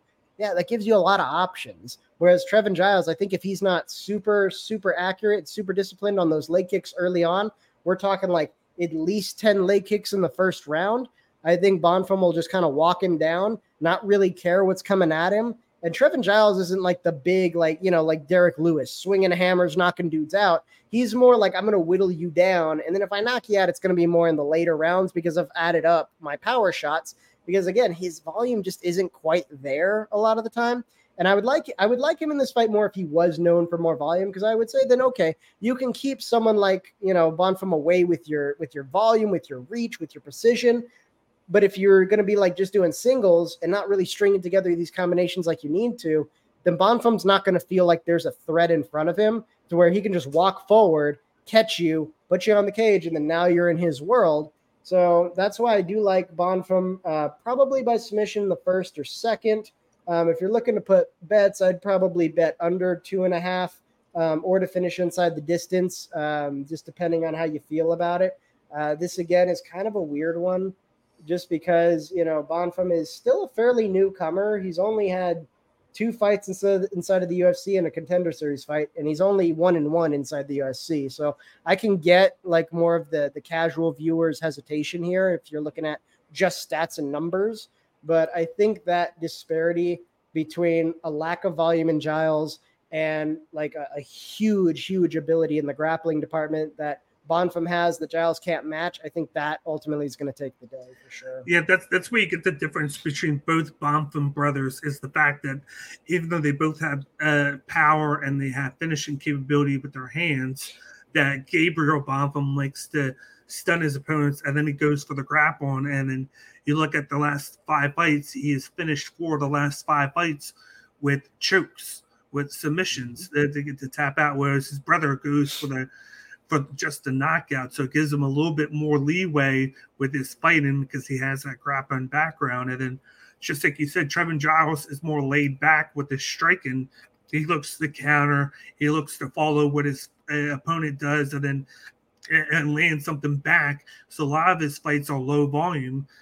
And he was losing the last fight against Preston Parsons, but it was kind of like that counter attack, and then Preston Parsons kind of tiring out from all those uh, uh, takedown attempts that Giles was able to capitalize and the pull off that split decision victory that he did, just because he did a little bit more volume in the stand-up game than Parsons did, who was relying too much on the grappling and takedowns with like the ground and pound work.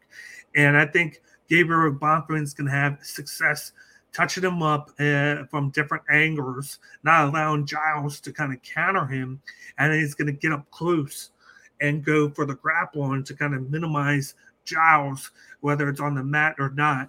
And I could see the same thing. I could see the first or second round submission to where he gets himself into a position where he can get uh, Trevin Giles to uh, tap. I think that's why it's a minus 300 odds because there's more path uh, to victory for him than Giles has against him. Trevin Giles it does great with the the counter game, but he's more of a decision guy now, where he tries to do the low volume. He tries to take his opponent out of his element, and then he's usually the guy with the better cardio coming in. Even though Giles does have that wrestling background, he just doesn't seem to use it as much as he should. But I got Gabriel Bonfim to win by first or second round submission.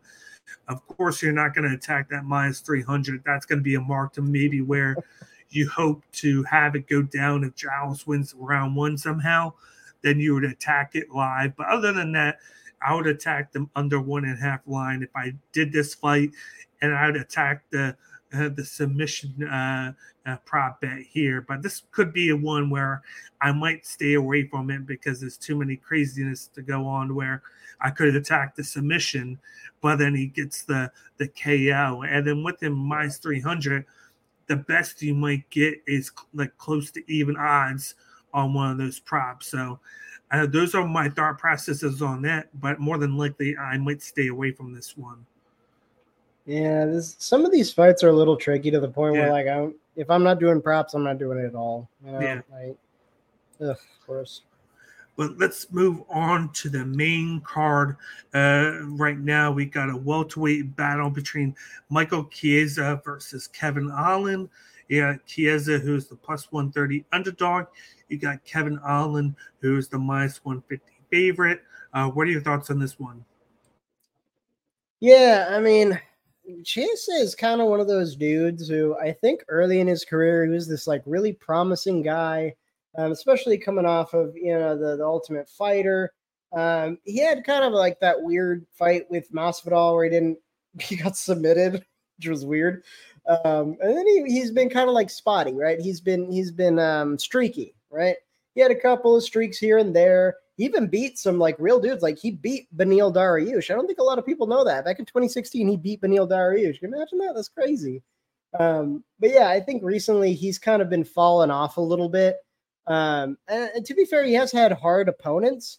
Um, Vicente Luque, Sean Brady, like guys who are pretty freaking good. But I think the big thing with these two specifically is if they can like negate his grappling advantage, it takes a lot away from him. Like if he can't go to the mat on his own terms when he wants to be there and really work on you, that I think puts him behind the eight ball. And Kevin Holland, as of late, has been showing more growth in his game, especially ever since he came up to middleweight. Uh, we've been sort of seeing a new side of Kevin Holland where he does have the grappling ability that he lacked in middleweight. I think it's a combination of working with the right people. He's been working with Daniel Cormier in his camp. Um, also, he's he's kind of a bigger guy at welterweight. He used to, you know, be a little closer to his natural weight at 185. He's cutting a little more, so he gets to enjoy the advantage of being a little bigger, being a little stronger, which in any grappling situation definitely gives you an edge. Even if the guy's more technically proficient than you, if you can overpower him, that that kind of goes a long way, even if you kind of suck a little bit, right? So I think with Chiesa, he's kind of facing a similar puzzle, but I'm not convinced he has any new answers. He is coming back after almost like a year and a half of not fighting. He yeah. doesn't really have that much power in his hands. Um, it's not like the precise, crisp, clean striking either. Um, it, it's you know, it's it's patchwork. You know, he's he. I think he has a boxing coach, but then when he gets in the cage, the guy who's drilling on the pads is a very different guy from who's actually boxing in the cage. You know, so I think that some of that cleanliness kind of falls away once he's actually live and, and in person. Whereas Holland, you know, his bread and butter is the hands. And I think Chiesa is going to have to respect the power he has. You think because he's unorthodox, it's going to be hard for Chiesa to make those reads, close the distance, and uh, put the fight on the terms he wants and take it to the mat when he wants it on the mat. I think that's going to be a, a, tall order for him against Holland just because he's not going to quite know what to expect. Holland's got a bit of a speed advantage as well, I think. Um, and of course, he could just shut the lights off whenever he wants. Um, so, I mean, even though he kind of seemed at the middle end of his career in middleweight, I think he, this is kind of a new chapter for him at, at, um, at welterweight. So I could definitely see Kevin Holland KO, submission, decision. It kind of depends on, I think, that first round, uh, how how well Chiesa is able to kind of pick him apart. And I feel like if Kevin Holland can get him to respect the hands and not, you know, not close the distance in a calculated way, but instead get more desperate and just try to shoot for like, oh, let me just grab a knee, let me just let me just grab whatever. Kevin Holland can can find his way out of that. And I think on the cage, he's got enough answers to like keep it out of a super dangerous spot. So I think Kevin Holland could potentially kind of grind out a decision here um, via like Ponzinibbio, even though he finished him like right at the end. That one looked like it was going to decision. We could have something like that where Chiesa maybe doesn't even try with the grappling. Maybe he tries early and figures out this is a losing game plan. Instead, tries to go with the hands, which is also a losing game plan, I think. Um, if Holland comes out like super amped up and he's finding the openings, he's finding his timing. He tends to start a little slow, but maybe we could see a, a KO in the second round or so. Um, and then submission would be more like, you know, if he kind of knocked him down and instead of doing the ground and pound TKO finish, he wanted to like jump on his back for for like a, a quick rear naked, kind of like what he did to uh, um, Trinaldo, that sort of story. Yeah. So I think he has a lot more paths to victory here. I am leaning towards kind of an early stoppage in the second or third, probably by KO. Um, but if you want to play inside the distance, I think the KO prop is going to be pretty good as well. Um, maybe over two and a half, just again because he is a little slow at the beginning, and I think is not going to be super excited about throwing down. And I think when he tries to take Kevin Holland down, it's going to burn a lot of the clock time, right? So it's going to set us past that first round. So I think the one and a half might be a little too soon. Whereas if you're doing over two and a half, you know, that gives you time for Chiesa to kind of try to problem solve the grappling, not quite figure it out. And then, you know, Kevin Holland comes in in the second, much heavier with the hands and, and even, you know, stuffing those takedowns, maybe putting him on the cage for a few elbows, that sort of thing. And we can kind of see this fight unfolding basically from the bell of the second round all the way up until like maybe it gets a decision, but I think he probably can put him away faster. Here's where I look at this fight. You look at even though he has moved down to welterweight and he's done a better job, he's still in three of the last four fights. He's been taken down twice on average in those fights, except for the Stephen Thompson fight, which you know Stephen Thompson's not going to look for that. He's going to look okay. for that karate, stayed back counter uh, attack with the strike in, where that's how, he, even though he got taken down twice by Holland, he was still able to get the victory because of his attack and how how it was the stand-up game was really yeah. good. His and how smart awesome and how smart he is. And then you look at Chiesa, Chiesa, and that's his main attack. He's he's going to use his wrestling. He has good, uh, decent power in his hands, but it's all about the wrestling and the grappling. But he's not very sustainable with the stand-up game at yeah. times. And then, even though I do feel like uh, is going to be able to do well with the, uh, the grappling, how is he going to do? over time when it gets right. to like round two, round three. Whereas Kevin yeah. Holland has showcased that he's he can still pour in that output no matter what. He like he might get taken down two, three times, but two of those times might be in round one. And then you get to round two, he might be taken down.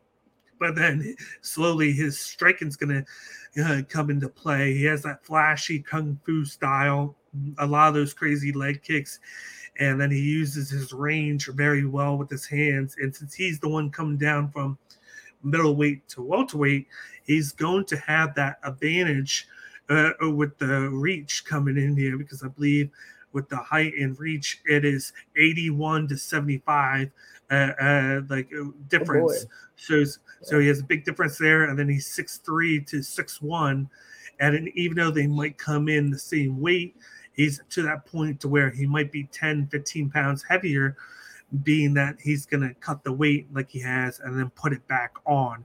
So I think he's going to be like a takedown a couple times early, but then he's going to get things into it with the striking. And I'm going to go with the round two or round three finish for Kevin Holland here. I think he's going to be too much in the stand up game for Chiesa, even though Chiesa has that big uh, like uh, advantage in the grappling thing. It's, it's just that uh, Holland's not gonna uh, respect the stand up of Chiesa. He's gonna respect the grappling, but he's not gonna expect the the, the striking of Chiesa, and that's gonna create openings for his those leg kicks that he throws and those overhand shots. And you might even see him try to establish the jab to kind of keep him at bay so that Chiesa won't shoot for those uh, constant takedowns. So, and, and then with him at minus 150, you still get decent odds even though this has been more like what it's supposed to be a 50 50 fight. A lot of people think Chiesa might win with the wrestling and might get a sub, but then a lot of people think that Kevin Holland is too flashy to where how can he not get a knockout? So I'm going Kevin Holland rounds two or three here with the with the knockout finish. I like the over one and a half in this one because round one's gonna be more of the pacing and possibly him dealing with the takedowns of Chiesa and then once round two hits, that's where you're going to see the the style of Holland where he moves around, um, incorporates the legs and the hands, and then he gets the finish. So I'm going with the. I like the money line. I like the finishing props, and then I like to keep it safe with the over one and a half. Makes sense. Yeah, yeah. I mean, this one I feel like uh, it'll be an interesting fight for sure because yeah. I want to see how Kevin Holland does deal if Chiesa does manage to get him down and kind of drag him into some deep waters. Yeah. It would be a kind of a good test for him, I think, especially considering at this welterweight division we are seeing more of a mix of wrestling. So it'll give us an idea of how far he can go. Because I mean, yeah, he lost to Stephen Thompson. The other loss recently was Khamzat. I yeah. mean, he wasn't going to win that. I mean, that that just happened, you know, kind of then, fluke and, and, that he then, got that fight.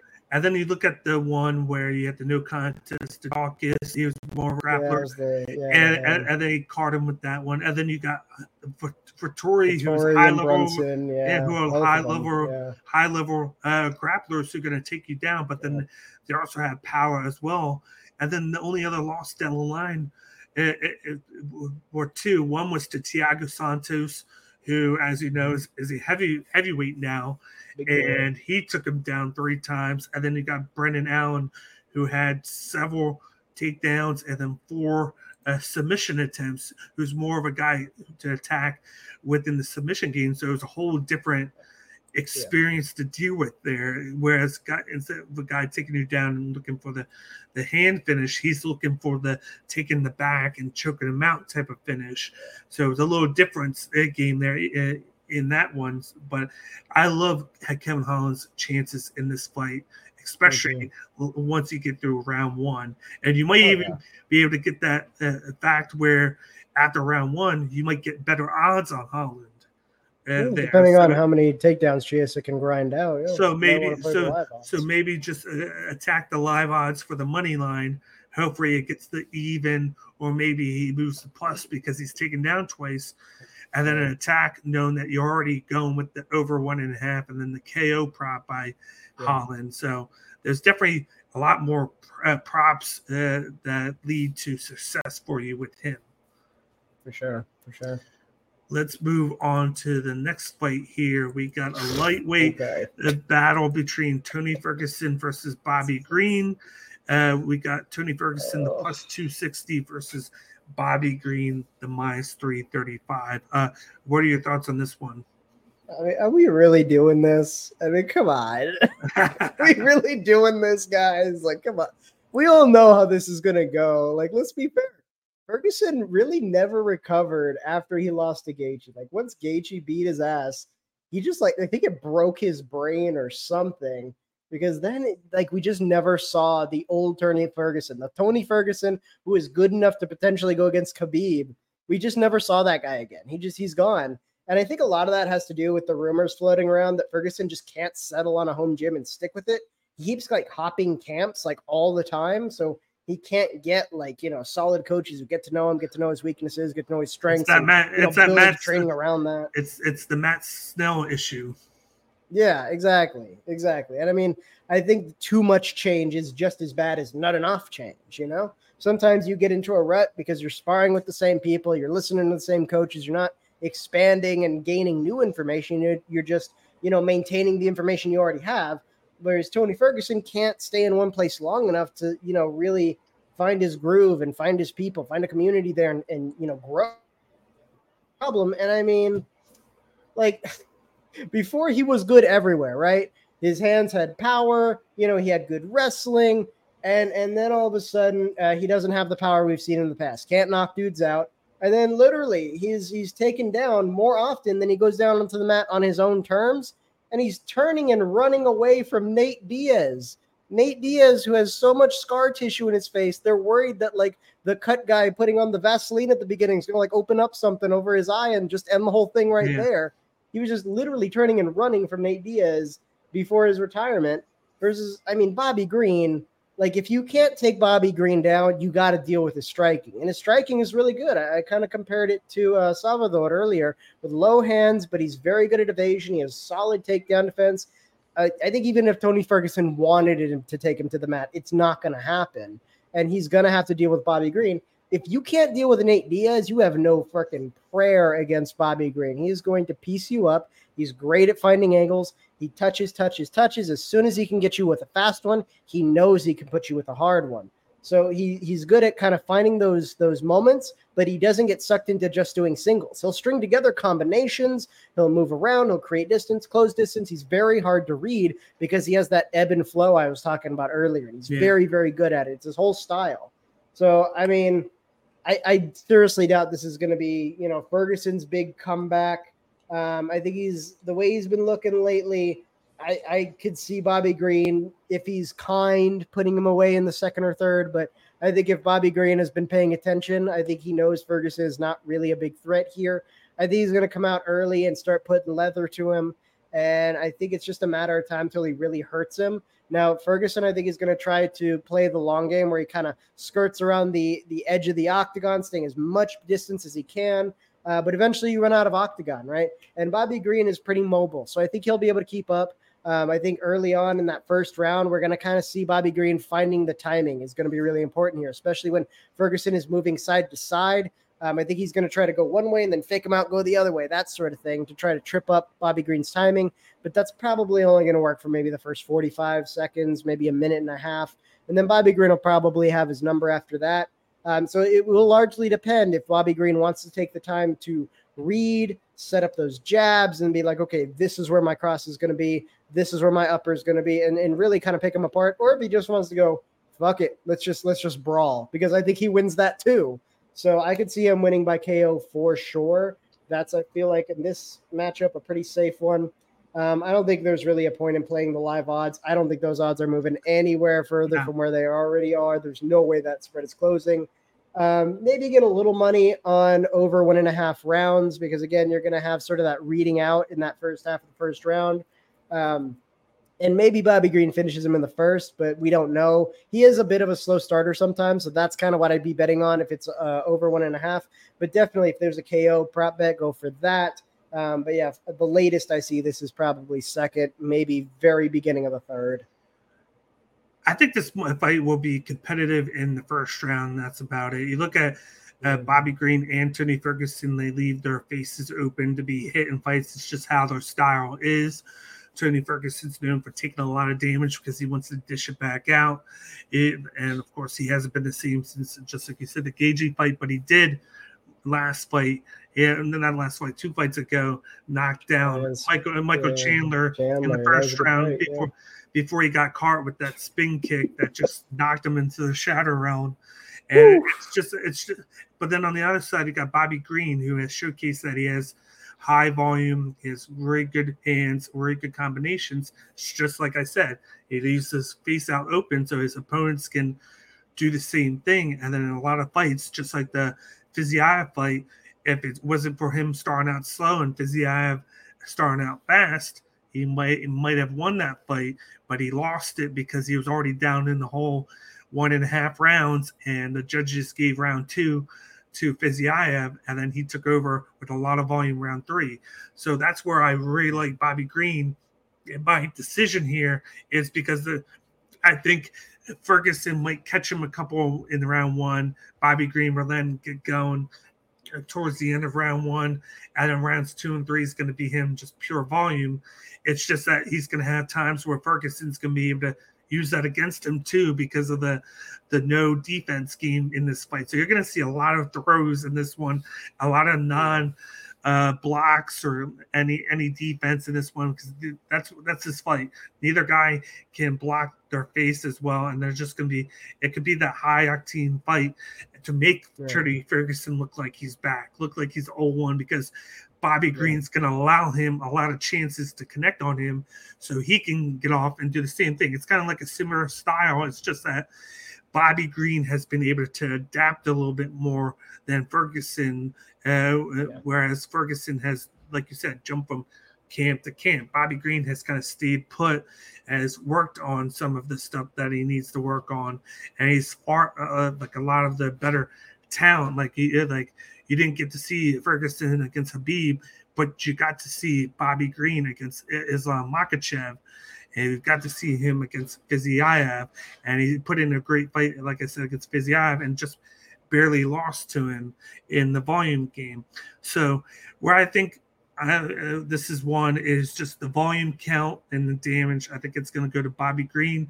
Do I think Ferguson gets finished? No, not in this one. I think he does enough to just stay in it.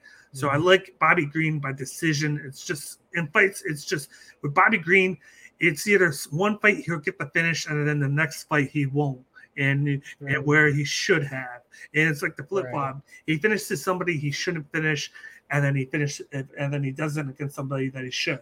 So this is where I get the reverse uh, effect here. I think Bobby Green gets gets the win by decision. There's no way you're going to attack the live odds there, even if you're lucky. Even if Tony Ferguson takes round one, at most it'll drop to 250. So, so I mean, to lean towards over one and a half, and then maybe, just maybe, I might attack two and a half uh, here. But other than that, that's all I'm doing in here is because even though I want to take the chance of Tony Ferguson getting finished, I have a feeling he's going to uh, harness in our sleep and he's going to make this go to decision. And then Bobby Green wins by that. I'm gonna be pissed if Bobby because like what's what's the yeah. obstacle to finishing Tony Ferguson at this point? What's the obstacle? Like, come on now. Yeah. Especially because like power uh, the power balance definitely heavily in Bobby Green's favor. Like very much he's the power striker here, and Ferguson is has to be the volume striker, yeah. and he's not gonna be. Like we don't know. We've seen his last few fights. It's not really his game right now. Yeah. I'm not really sure what the hell his game is, honestly. Like it keeps changing. I just look at I just like the fact that uh, he he lost to uh, Makhachev and Dober uh, by finishes. Mm-hmm but then you look at all of his wins decision, decision, decision, yeah. decision. He did finish Al Iaquinta, who is more of a, a, grappler, knocked him out there. And then you go way down uh, to the oh, next one decision, decision, decision. Yeah. And then he did not got Krause. It just seems like even though he has the volume and he has the power, he just can't finish his opponents. And then he just finished Jared Gordon though, but then that got overturned because of the eye poke. No, yeah, because the head, the eye yeah. poke or the head uh, head. But he was going in for like an elbow, like he was trying to crash in, but he missed and he just went head to head. Yeah, and then that affected the, the fight there. So it's like, it, it I'm leaning towards just the decision, but that's me being safe mm-hmm. there. I but I do think, saying, yeah. but I do think that you can attack the over one and a half. I think that's a very easily, yeah. safe one to go with. Mm-hmm. Let's move on to the featured bout here on the main card. We got a men's welterweight matchup between Stephen Thompson versus Mikael Ferreira. You got minus 195 for Thompson, and then for, for we got plus 165. Uh, what are your thoughts on this one? So I think with Thompson, you got, you know, we all know what to expect. Good technical kickboxing, fighting from range, very quick with the in and out movement. Makes him hard to read in a different way than, say, like Bobby Green, where that ebb and flow happens, where there are openings, but that's part of the game plan. And they want to pull the attack so that they can create their openings for themselves. So that ebb and flow back and forth. Thompson is a little different. His his rhythm is a lot more choppy in relation to his opponent. What I mean by that is he will set up one pace, like when he's working with his jab or when he's working with that low side kick on the on the shin off his front leg. He'll kind of touch and create a small rhythm, and then when you're not expecting it, boom! All of a sudden he's up in your face. He throws a big cross, then he darts out. That in and out movement because of the choppy timing in terms of what the opponent is expecting and where he actually ends up being makes him a tough read. Um, and that's basically what carried him to victory. We already talked about the Kevin Holland fight. That was a big part of it. Um, so I think he has, over the years, he's acquired really decent takedown defense. Um, he's learned how to handle the wrestling on the cage very well to where he can hold his own. He can create a separation when he needs to. If he wants to kind of make it grimy, throw a few elbows before he leaves, he can do that. Um, not the best ground game. Has not really acquired that skill. That's that's a little outside his reach. But I don't think that's going to be a huge deal here. Uh, he has a lot of power in his hands. He's an unorthodox striker. He's a little wild. You know, I think sometimes he's a little too wild. He leaves openings. And I think, you know, he's quick to start in the first, but by like the end of the first, he's, you know, where he's bouncing, he's starting to get flat footed. You get to the middle of the second, his volume drops off almost entirely. You get to the third, he's mostly doing the Paulo Costa strategy of just kind of exploding at opportune times, but largely he's not the same guy who started. So there has sort of been this history of this this gas tank that's never quite got to where it needs to be. Whereas Stephen Thompson can go five rounds easy, keep the same pace, stay in your face, do the volume. It's it's largely what gets him his victories, you know. Um, and I think that's a big part of why he wins so often against guys like this, especially the unorthodox kind of wild power strikers. They want to set up sort of their own rhythm. And then he's very, very good at using his movement to break that rhythm and go in, score some points. He might not finish you, but he'll get in your face, he'll hurt you. The judges will see it. And then before you have time to throw your big, wild, you know, punch that could finish him, he's already out and he's back at distance. It, again, that's pretty much what he did to Kevin Holland. And Kevin Holland had a pretty heavy power advantage against him, even got him a few times, but he had the durability to see it through. I think Alex Pereira will have a similar power advantage, but I think that ortho, unorthodox style and that kind of brawling, I think is going to open himself up to basically exactly what Thompson wants, more the wild style. I think the difference here is that Pereira is more mobile than Kevin Holland was, especially in that first round. He kind of likes to skirt along the edge of the ring. So Thompson will have to chase him a little bit. It will slow down his reads. So, I mean, if you're looking at uh, not just going with the straight decision outright, which you probably will get, um, you can look at over two and a half because that first round, I think we're not going to see as much activity because Pereira is going to want to maintain the distance while Thompson's going to want to kind of like close in, but he's not going to want it too too fast. He's going to want to make his reads off of his jab and off his lead leg. Once he feels comfortable, I think starting in the second, he'll start to kind of pick up the volume a little bit more once he knows what he's dealing with. And also once Pereira starts tiring out and he's not quite as mobile anymore, he's a little bit more flat-footed, a little bit more stationary, easier to enter on. Um, so yeah, I, I, think he keeps his number six spot by decision over two and a half rounds. Um, you could try playing the live odds on this one. Again, it depends because yeah. Pereira's best round is his first. So if he comes out and he's throwing heat, I think Thompson can weather the storm. I think he's durable enough to stay in the fight. Uh, but it could swing because the gap is what is close enough. Could swing to where potentially you know that minus 195 gets a lot lower, maybe in the 150 or even plus money, depending on how well Pereira does because again, I think the odds makers are looking at this one where you've got the power versus the the technical decision fighter, and you know the power fighter. The argument always is you know puncher's chance, right? So you you. I think if you see a strong, you know, outpouring of power and volume early on, it could be enough to get the the odds makers to swing the other direction going into the second. But then, of course, once Thompson starts implementing his game plan, that will go away very, very quickly. Um, but yeah, I, I, that's how I'd play this one probably.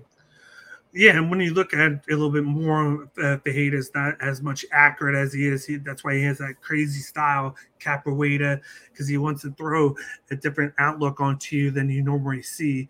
And but then with him not being as accurate, you, with a guy like Stephen Thompson, who's very good at countering with that karate stance and throwing those using that kickboxing style to kind of counter it, he can kind of stay back, wait, and wait for the onslaught, and then just kind of move out of the way, slip, and then throw a leg kick or a strike at him and then get back out into range. So there's always going to be the one kind of reacting to what Fajita does and allows him to not utilize as much energy because he's standing in place, moving, and allowing Fajita to pour out the more vol- uh, to pour out the more cardio and the more gas out of his gas tank than he is. That's how you see a lot of uh, decisions by Thompson is because of that one mat, masterful movement there. And then you look at him and the two losses he had recently.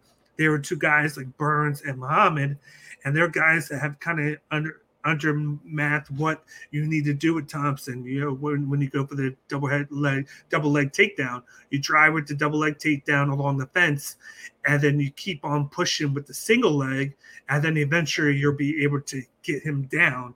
A lot of people don't do that. A lot of people just attack with the double leg, try and force it, and then they keep on going or they bail out. Those two guys didn't do that, and that's where you saw the success against Thompson. Was that Thompson can fight against just about anybody who has power in him, just for the fact, and like we said, he can counter with both his hands and his legs, and he can get back into range. So in this fight, I'll keep it simple. I got Stephen Thompson by decision. I think he pours out more volume. He has the better gas tank. You might see Fajita had the better uh, spurts early on in the first round, but then mm-hmm. because he outpours out too much gas tank with that style early in fights, I see him fading in the second and third round, and then I see Thompson taking over. I could see a 30 27 here or if Fajita wins round one, I see 29 to 28 Thompson here. So I'm definitely yeah. playing the over one and a half and the decision mark here. And I I could play the minus one and 95 right now if I wanted to, or I could wait and see how round one goes and play the live odds once round two starts. Yeah, for sure. I mean, this one is a lot more open and closed. Fun fact: yeah. I just saw the uh, UFC released um, the embedded episodes, the first yeah. one for the upcoming uh, pay per view, and uh, Pereira is actually doing like uh, workouts in the mountains with. Um, I think it's the army, but it, they, they the guy who was interviewed was special forces, so yeah. he might be working out with the Green Berets. But um, they were saying like, oh yeah, like he's not even breathing hard, and we're exhausted, so you know he's in good shape. But that just means it's an output problem. Like that yeah. means he's got a great gas tank, but he's just putting too much in too early, and then you know for the rest of the fight he's he's running on fumes.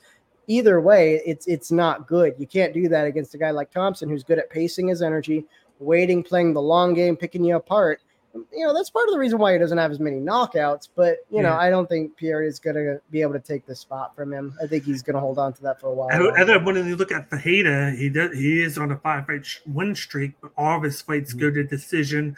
Where it, it, he does have two fights that go over 100 strikes, but then he has a couple where he has 92, 44. Mm-hmm and 88, and then he has a couple yeah. takedowns where he has that. But I don't think he's going to have the success where he's going to be able to capitalize on those takedowns because he's not mm. well versed into the style of wrestling that the. Burns and Muhammad are, where they go to the next level to go for it. You're going to see him go for it, and then you're going to see him kind of bail on it.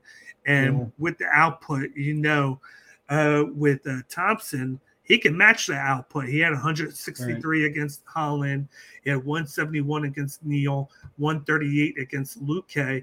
Against guys that are going to push the volume with him, he's going to match it. He's more of a guy that will, will either sit back and be laid back, or he's going to match the volume count. So that's why I think it's going to yeah. go to decision. Is the fact that so. he's going to look to match it, and then Fajita has showcased that he can go to the decision even though he might slow down in fights. And Thompson's not that much of a finisher. So I think decision is a very safe bet.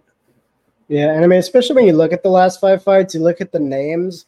There's a, a couple of things that stick out immediately with Pereira.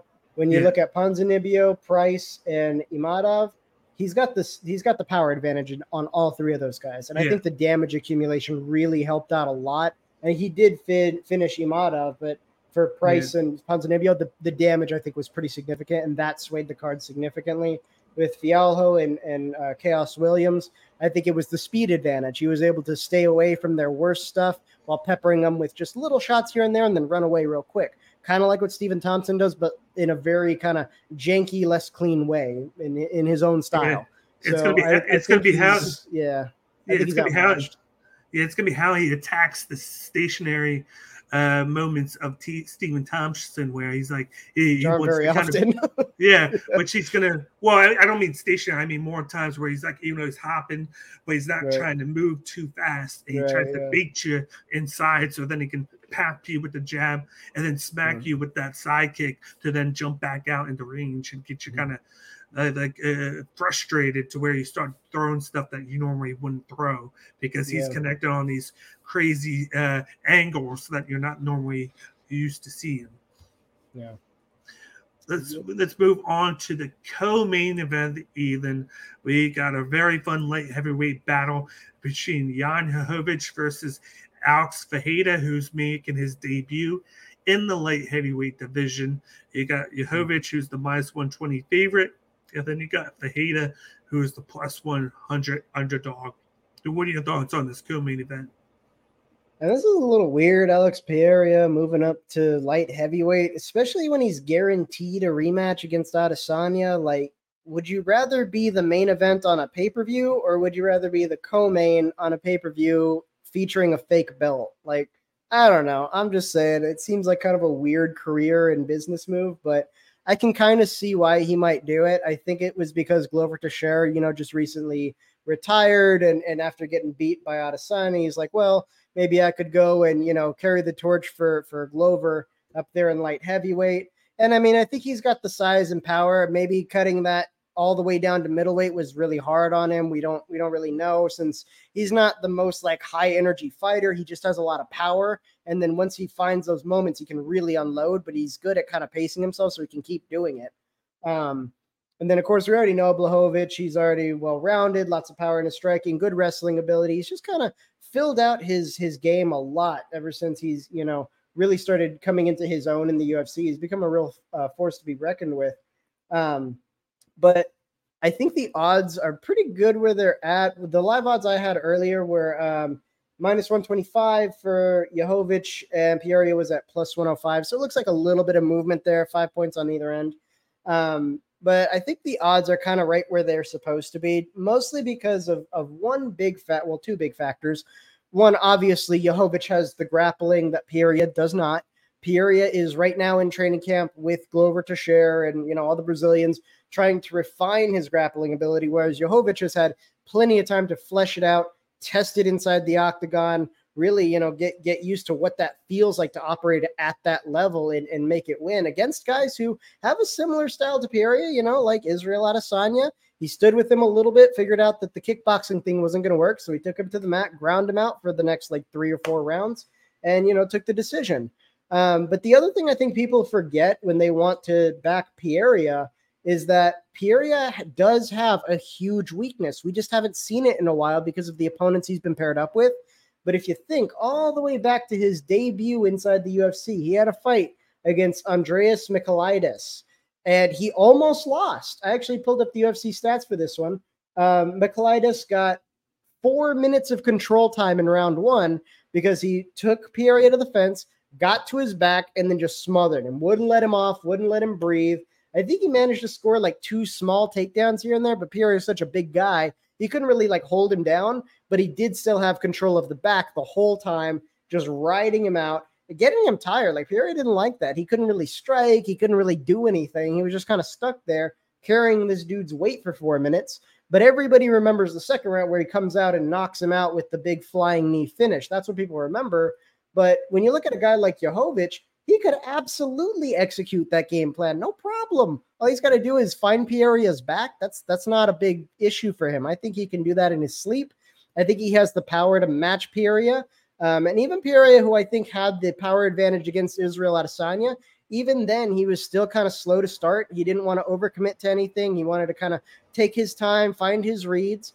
And against against Blachowicz, um, I think he's probably going to do something similar in that first round, where he's not really going to be focused on putting as much damage as he can on Blachowicz as possible to try to slow down the inevitable wrestling. Right, like whenever you have a, a, a let's say a you know all American, you know, NCAA top champion wrestler in the first round. Well, if you can beat on him for that five minutes and you can wear on him, get him tired, get him hurt. Well, in the second round, he's like, you know, he's he's on the varsity team at college, but he's not anything special, right? And that's kind of how this works with wrestlers is if you can get them tired and damaged, they start making mistakes. That's what he should do, but I don't think he's going to do it. I think he's going to be very conservative in his first round because he always is.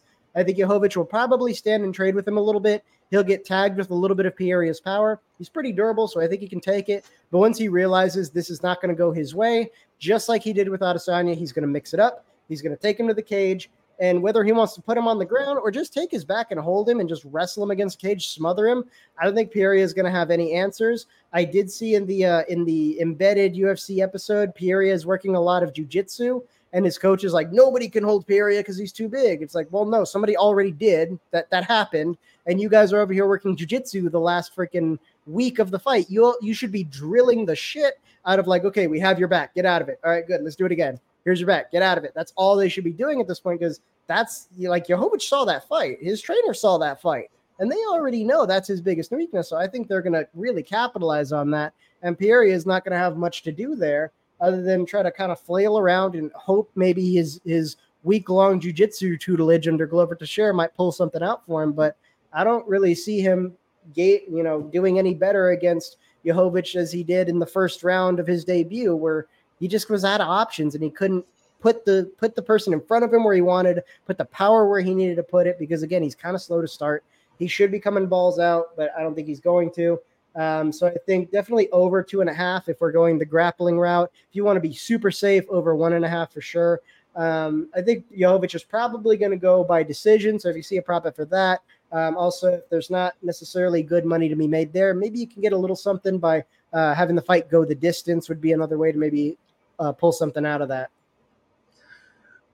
I look at this fight and I, I kind of compare it to the Adesanya fight with Blachowicz, but the big difference mm-hmm. is the fact that Pereira is coming in 30 pounds heavier than is Israel yeah. Adesanya did because Adesanya is normally a middleweight, whereas yeah. Pereira is a big boy who was cutting a lot of weight, kind of like what Deiveson Figueredo was doing, getting down yep. to flyweight, and now you see him at a more nat- natural weight class at light heavyweight for himself. And then you even look at how big he is compared to Glover Teixeira. He is bigger than Glover Teixeira is from a height standpoint, and me, maybe close to him in weight.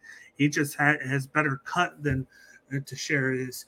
He's going to come in with a bigger height and uh, reach advantage. He's 6'4 to Blachowicz is 6'2. And then with the reach, it's 80 to 78 for Hayda. So I feel like even though uh, like he has had issues with the takedown, especially in that uh, debut, you haven't seen much of that since then. And I think that he's going to come in better with defending the takedown. And, and then he has that big time kickboxing style. You're going to see him uh, stand and trade with Blachowicz. Blachowicz has the power on his side, but I think the technique and the volume count and him from different angles is going to be on the Pereira side. So I think the, the move up's not going to be too much of an effect because he's normally that big anyway, and he was making that cut. He's just going to maybe lose a little bit of power, maybe compared to the sp- speed. He might be the faster guy now.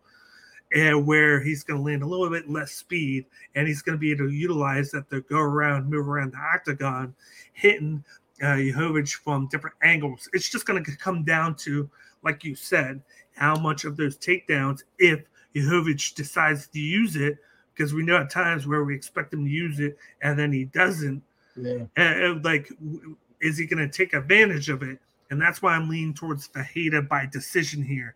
I think it's going to be that cat and mouse, maybe chess game to where you see who's going to make that mistake first and who's going to instill their game plan on this. So I like I, I could see the first round seeing them figure each other out, collecting the data, see what's going to happen, and then I feel like with the volume game, I got to go with Pereira because he's the guy that's more used to throwing more volume, and he has showcased that he can go to decision several times.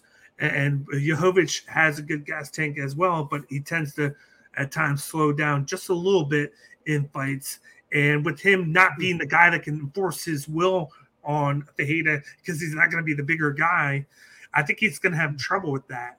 And I think this could be a fight where it could be possibly a split decision. I could see a split decision here mm-hmm. to where where it could come down to the third round. And then with me, I feel like Pereira can outvolume him. And then maybe it comes down to uh, a, like a, a dispute where maybe he outvolumes Blachowicz, but then Blachowicz takes him down for half the round and just controls him there. So it's like, what do you do there? And then that's where I kind of lean towards right. Pereira in that one. So I'm going to say Pereira. Dare I say split decision in this one? and he's already plus 100, so it's pretty decent there. I like the over one and a half odds there. And then I might st- stick to that. I might stick towards the money line and over one and a half rounds. And see, what's interesting is both of these guys have a lot of power, but they're yeah. also not the cleanest strikers. Like one of the things that caught Pereira is that when he gets excited, his hands drop, and that's yes. exactly how Israel Adesanya caught him because he was working and working and crack got him. Um, and he actually has only gone to decision one time, but I, I see the misunderstanding. Uh, he took Israel Adesanya the oh, first yeah. time all the way to the end of the fifth round. It was like yeah. two minutes in, so it was it was you know pretty dang close. So he can go the distance. Um, I think in particular with Adesanya, it, like with that particular case, Adesanya is not the big volume guy all the time. He is no. the heavy counter guy, and that's kind of what gets him in trouble when he's like, "Oh, they didn't they didn't bring the fight." It's like, dude, you you have to have offense too. It's not just the other guy feeding your counter game. Now, I think yeah. that is a difference with Pereira is that he does have an offensive counter game. I think he's a little slower though. Um, I feel like I feel like with uh, Blachowicz, he's more inclined to throw leather more quickly. Like if you look at how he treated Dominick Reyes, for example, that's I think a good example of how when he feels like he can go, he'll go. You know, he'll he'll just start going. Um, even with the Israel Adesanya fight early on, once he kind of got used to it, he was more willing to throw. But it was once he was getting countered, he's like, all right, this isn't gonna. Let me just take him down. Let me just do that. Um, and of course, we didn't get to see all. Oh no, mm. that's right. Rackage but, uh, saw a little bit. I, the knee injury at the end. That's right. I look at that fight. Uh, the fight that stands out is the Blachowicz's fight against Glover Teixeira, the guy that's going to be mm-hmm. training Alex Pereira. He, yeah, he, kind of mixed things, even, yeah. even, though he mixed things up with the grappling, it was those leg yeah. kicks that were having the effect on the Yanuhovich early in that first round. And what mm-hmm. does Alex Pereira do best is those leg kicks that he throws from range. So I could see a mm-hmm. scenario where he like uses that and he tries to slow Blachowicz down with those leg kicks uh, to the thigh and repeatedly throwing them and try to stay a distance away to where he can manage that takedown defense because you're going to have to have Blachowicz come to him and right. rush him for those takedowns. If he just keeps on moving, throws those leg kicks, and then mix up the hands with inside of it, he's going to be able to one do damage to the leg of uh, Blachowicz, and then two get that volume count up to where you got to have Blachowicz fight from behind to get the round back with there. So I like the advantages there. It's just going to come down to like we said, how is he going to do with the grappling and can, and right. can Pereira stay ahead of him on the on the volume count to kind of minimize any of the takedowns that are done to him because if you if you can uh, do enough damage or to uh, Blachowicz, it can kind of outdo uh, that control time because if he gets taken down, he's going to have a harder time to get up. It just won't be as bad as Izzy because he has more weight on him than Izzy does. So it gives him more leeway with dealing with the guy on top of him. I don't think he necessarily has to even take him down. I think just work in the back because, like, yeah. again, he's training with Glover, who is kind of more of a jujitsu background. And again, no matter how good Glover is, you have to take into account there's not enough time. There's just not enough time to turn Pereira into Glover Teixeira. There, he's had what, maybe six months uninterrupted training with Glover. So, however good of a trainer Glover is, which we don't really know, he was mostly focused on his own career. This is kind of a new guy he's taken under his wing. And like if you're watching the, the Ultimate Fighter right now, one of the takeaway lessons is that, you know, some fighters are both good fighters and great teachers. Some fighters, they're more just good fighters. you know, they're they're kind of so-so on teaching. So I mean, that's to be seen. Uh, but this is kind of a puzzle where depending on how you work it, depending on how you look at it, you know, it, it's going to be a close fight, I think, regardless, just because of the the caliber of these two. Um, but yeah, I think the, the props are probably going to be safer because all I, I don't even think Jovic has to take him down. He just has to hold his back. That's really it. Because I mean, that's not something this- guys are great at this is- dealing with, just in general. It, it's against this the, the way they do things. And this is where the, the odds being close to even are right. That's Makes why they're yeah. like they are because both guys Yeah. have their own like paths to victory there, and that's that's why it's so close to where it's minus one twenty plus one hundred. It's like the slimmest of Yeah. uh, margins uh, here, and that's why I think it goes to split decision. I'm just leaning towards the volume, and that's why I'm I I'd rather go towards the the underdog here than the guy who is going to do more, more control in the fight and will have less volume because I've seen more volume out of Pereira. Jovic has had Mhm. most uh, that he's done was against Izzy, and that was 100 strikes, and that was mainly he's not a big through the, yeah. the grappling thing. So he's going to be more of the power in trying to Yeah. knock out. Well, both have a lot of knockouts, but I think Yeah. this is going to be a scenario where it's going to be like a kickboxing range fight. I'm going to try and Mm-hmm. land a lot of leg kicks, and I'm going to try and get up close and control you in, the clinch. Mm. I do want to see how Perry looks at 205, seeing Yeah. that's supposed to be closer to his weight. So it's either going to be, you know, more like uh, uh, Paul Craig moving to 185, where he looks great, he looks healthy, Yeah. he's right where he needs to be, or it's going to be a Paulo Costa situation. Everybody says Costa looked better at 205. I thought he was sluggish. I thought, you know, he had more power because he's a bigger boy, but I think he was carrying the weight in a way that you just didn't see at 185. He was Yeah. more lean. He was he was more agile. He's more mobile. And then you put him at 205. It looks like he, you know, the night before downed a pint of ice cream and a whole freaking pizza, and then was like, "Oh fuck, I got a fight that I got to get to." That's right. All right, let me get the diarrhea out, and we'll, we'll take it. We'll take care of this. But I'm interested to see what kind of shape he's going to be in for that. But apparently, the the training's going well Yeah. according to the embedded episodes. Let's move on to the main event of the evening. This is for the vacant BMF title at the lightweight uh, uh, division. We got Dustin Poirier versus Justin Gaethje, part two. We got Poirier coming in the minus 135 favorite and Gaethje coming in the plus 115 underdog. What are your thoughts on this main event? Well, I mean, if we're gonna keep the whole fake belt thing going, then you know that their first time around was pretty exciting. So you know it makes sense. I don't know why we didn't just retire the fake BMF belt after you know uh, um, Masvidal ended up retiring. That probably should have been when we when we hang up the you know consolation prize belt because you're not good enough to like get a real belt. But whatever. So with these guys, they have kind of similar attributes, but they're different flavors, I think, right? Like Poirier, good striking, very technical over, especially like recently since he's really been fleshing out a lot of boxing with his coach. He's gotten way more precise, way more calculated. He still has as much power as he ever has. He's still very durable. Of course, his weakness is against strong grapplers. Uh, Gaethje is more the power brawler. The thing that really keeps him safe is his unorthodox upper body movement excuse me, he'll be like throwing punches and kind of cutting at weird angles, so his head isn't on on the center line.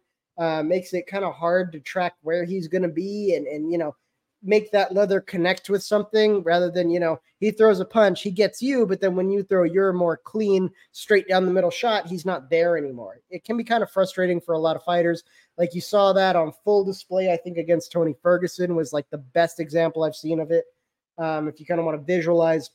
Now he does have good grappling and he's also just as durable, but I don't really think the grappling is going to matter here. Um, I, I, if you watch his match with Fiziev, I think that's basically a blueprint for how this is going to play out. Because again, Fiziev is a guy who is known for the kickboxing, but also known to like not necessarily be the best wrestler.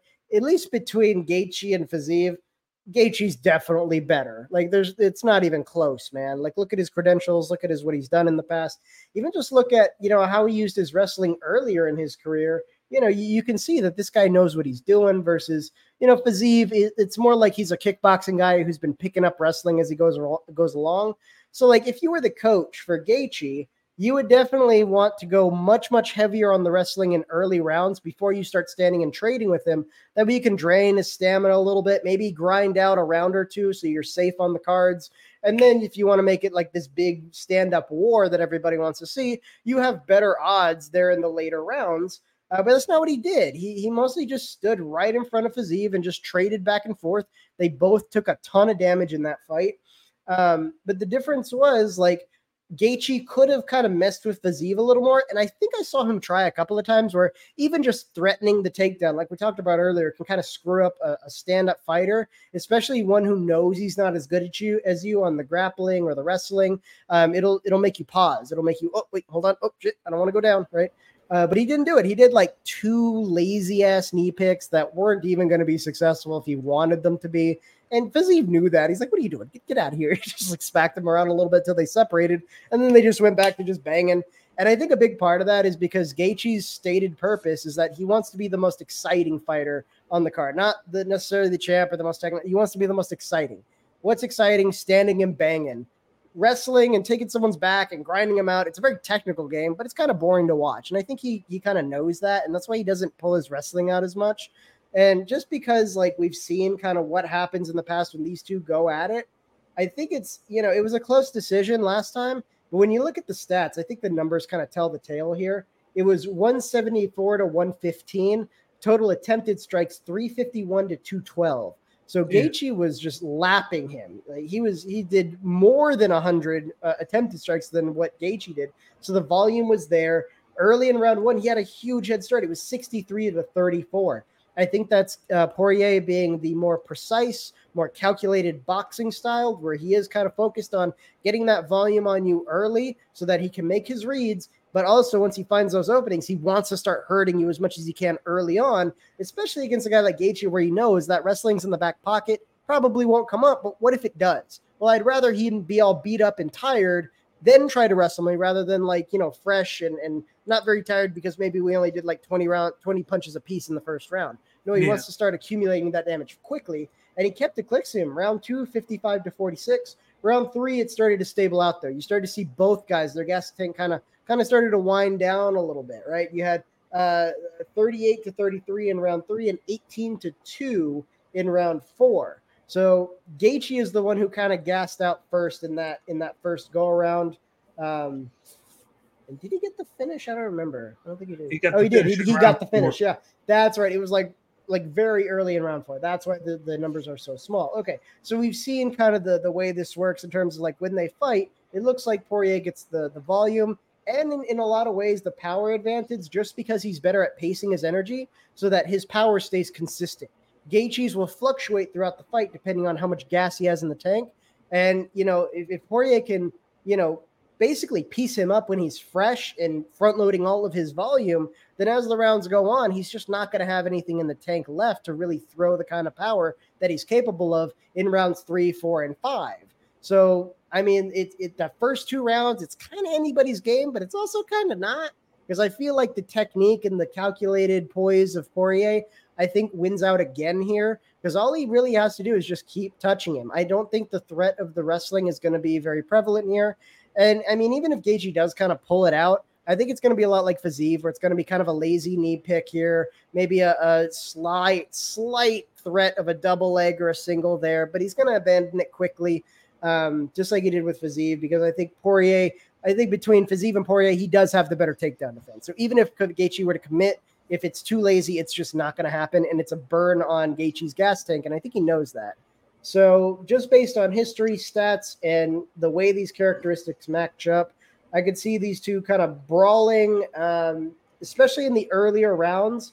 But if we see a similar pattern here, um, you could say Poirier is going to take a late knockout like he did last time. If you want to be a little safer, I could say he gets the decision this time around. Gaethje learned a little more from what I hear. He's doing great in camp. They, they showed the embedded episode. He's full of energy. He's you know, doesn't look like he's hurting on the weight cut or anything. He looks great. So maybe this time around he's a little more durable. He's a little more calculated. He's not going to just front load everything in the first two rounds and then die in the third and fourth.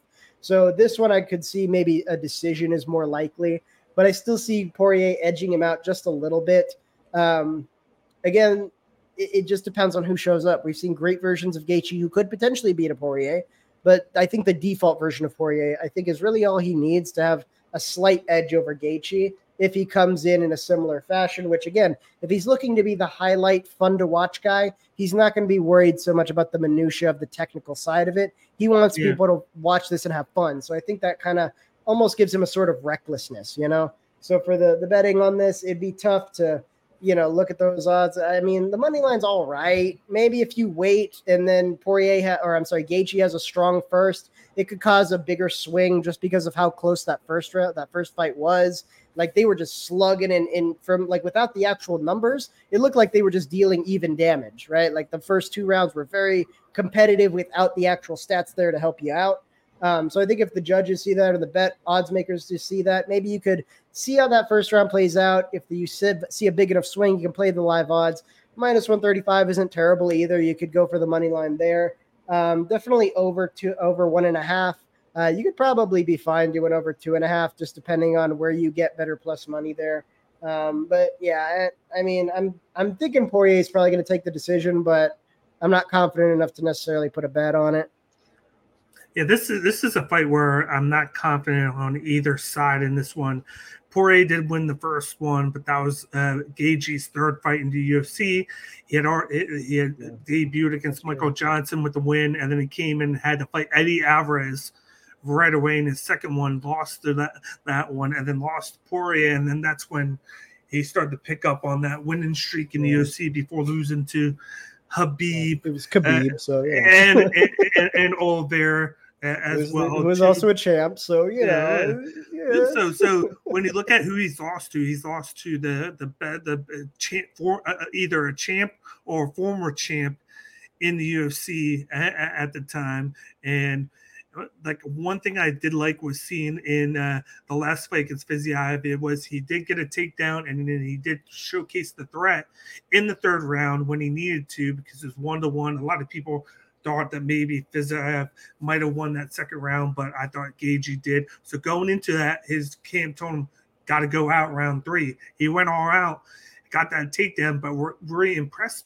me was the fact that he mixed in a jab into his uh, repertoire in that round three, to where he he's always throwing that leg kick, and he's probably going to throw more into it. Uh, and that's that's kind of how Dustin Poirier started throwing the leg kick was because of Gaethje. Gaethje threw over 15 in their uh, or to 20 in that first round in their first fight, and then it started to go down a little bit. But now you're seeing Gaethje do a little bit less leg kicks, but more volume with his hands. And he's showcasing, and I think he's going to be the one with the more power in this one. And I do feel like we're finally going to see him go with the takedowns a little bit more. If you look at the last fight for Poirier against Chandler, he got taken down three times in, in, in that fight. In the first two rounds, he got taken down twice and controlled for a minute in round one. And then he got control uh, taken down and controlled for over three and a half to four minutes in the second round, to where he had trouble with it. And I I might look at that from Gaethje's eyes and think maybe I might have to look at, even though I want to be the more exciting fighter. I might need to mix it into it. Even if I don't go for it, I might have to uh, mix the threat into it because we've seen that Poirier is starting to slow down. He's still going to throw the volume, but he's starting to slow down. He's taking more damage in fights. He's going to, and then that leg kick's going to be a big factor too. And I just feel like this might be a situation to where and maybe it's going to come down to that last round because we've seen these guys going into that fourth. It was two to one. You can you can be like, okay, it, it was two to one Poirier or two to one Ch- uh, Gaethje, yeah. but it could come down to that two to two going into that fifth round. And that's when his his his tank and that his camp is going to be like, yeah, you got to pull out all the stops to get this victory, and you might see him bring out the stuff that he normally doesn't throw unless he has to, and that's where I like that jab of Gaethje, the power. Uh, I think he's going to put a little bit more volume. Both these guys have volume that can go with it. I just think that Gaethje is showing less wear in fights right now than Poirier is. I thought Poirier looked like even though he did pick up that victory against Chandler, he struggled in that fight. He struggled to get back in just to get that uh, uh, that submission where he was losing 2 mm-hmm. rounds going into that last rounds and he pulled that right out of his ass with that yeah. choke. He was bloodied up. Yeah, Chandler yeah. was bloody up, and this is the same Chandler that a fight or two ago was pummeled by Gaethje on the uh, yeah. stand-up game. So I feel like maybe we were starting to see Poirier slow down a little bit. I still think it's going to be a close fight. I still think oh, Poirier should be the favorite, but I'm going to go with Gaethje here, uh, and I'm going to go with him by, by decision. I think he gets it done. I like uh, Gaethje, the money line here, and I like the over two and a half rounds mark in this one. I think he could possibly get a late finish if he if he could, but these are just two dogs in that lightweight uh, division, and that's why they're doing the BMF title because these are two guys that you're going to see stay at the top five, even though they're getting up there in fighting age, not age, but fighting age. And this is the perfect time to bring it back for at least one more and, and then you got, uh, of course, Masvidal, who's going to put the belt on the winner. So that's a perfect touch. It's all about getting viewers to watch the product, and that's what they're doing. That's all it is. Is a is a is a production standpoint thing uh, for for the fact, and it adds a little bit more intrigue uh, into the UFC. So. Uh, they're, they're, taking a little bit of a game uh, plan from Vince McMahon here with the WWE and, and, and marketing yeah. here. So, but I'm going with the uh, Justin Gaethje here. I think he equalizes things with with the victory. I hope because I feel like what what might happen is Gaethje remembers how exciting that first one was, how everybody yeah. loved it. I don't even even care he got knocked out. I really don't. Yeah. I think he he as a personal like uh, in terms of like how he looks at it in his career, I think he thinks of that as a high point because of how much attention and then, he got from it. And then he started to fight a little bit differently because he got tagged yeah. with a couple eye pokes into there. So he started yeah, to play yeah. a little bit too safe, and you saw the volume going a little bit down. And he still, and then he was just basically throwing more leg kicks than he was the striking because every time he got going, they would stop his momentum with that eye poke. And I think that played a big factor in that fight and it allowed Justin Poirier to take over. even though he had a little bit of damage there. He didn't have to worry about that. So he got to fight just how he wanted to. Whereas Gaethje was kind of fighting not scared, but safe, knowing that if he would have yeah. done it, he would have gotten a, a, like a point deduction because I, I do think that he was given a point deduction in one of those rounds. Could have been, could have yeah. been. I mean, they were going back and forth, but yeah. like, my main thing is I think, you know, I think Gaethje, if like let's say he pulls out the wrestling and he has a successful first round, if it's a boring round, I don't think he does it again. I think like if it's not an exciting round, I think he goes, ah, let's just go to war because like that's his personality, think, you know. But yeah, but, but it, it would be it, really cool, really cool to see him incorporate yeah. the wrestling and still be effective. That'd be awesome. But but and so even cool. even if he just did it for one round, that's a round where it's gonna make Poirier think for the rest of the fight, and it gives him right. that that one round advantage where he has that one uh, round lead, and then he could go into the striking. And even though he's throwing feints to act like he's uh, taking him down, he can utilize that to get Poirier to bait on it and then throw those uh, strikes at him and land some good shots because uh, Poirier has showcased lately that he doesn't have the best striking defense right now. And if he's going to go to the, the the wrestling early, is the best bet to do it to make him double think. Yeah. Hopefully, because I mean, if Gaethje could get the wrestling figured out, he could be a contender again. He really could. It's just he yes. doesn't care about that. That's the problem. Like when you look at the current rankings, like there's not a lot of challengers to go up against Makhachev. I know they're doing the rematch with Oliveira, uh, yeah. but I don't think Poirier has a shot. Even if he wins this, like what's he gonna do? Dariush is sitting on a loss against Oliveira, made him look like a chump. Chandler, no shot. Come on, get out of here. Mm-hmm. But Gaethje has enough power and he's he's credentialed enough in the grappling to where I think if he really committed to like, you know what, I'm gonna I'm gonna integrate this and make it one complete seamless thing, he could be a real problem for Makhachev because on the yeah. feet he he poses a real threat that Makhachev has to respect. And if it goes to the wrestling, I think he knows enough to at least stay out of trouble. It's not quite the same as Khabib because I feel like Khabib and Makhachev kind of play a slightly different game. Um, to where I feel like Gaethje, especially at this point in the game, he was very new to the UFC when he fought, you know, Khabib the first time around. If he were to really take the lessons he's he's acquired over the years and really, you know, buckle down and tighten up his game, I think that could be a viable guy to potentially take the belt from Makhachev. Because right now we're kind of running a little low. I mean, you got Tsarukyan in there, who's a threat. Grant you got, coming up. You got the you got the re, you got the rematch with Volkanovski coming because yeah, Volkanovski is hopefully. he wants to go back up now that he had that, that, that quick victory uh, against Rodriguez where he showcased a lot. He just dominated that fight. No, Yair I knew out that of was it. gonna happen. Come yeah. on, dude. But, but he, but he in his first fight, a lot of people thought he won that fight. Uh, three rounds to two, but it went. It was close. Yeah. I had him winning that fight. Like yeah. that was a close fight. Yeah, that but like the the one chance that you might have with this division is if Gaethje can pull out that wrestle, and it's just a matter of is he going to do that, like you said, because the BMF. But I think he will, knowing that it's five rounds he can do the wrestling for the first round and then go right to the striking afterwards.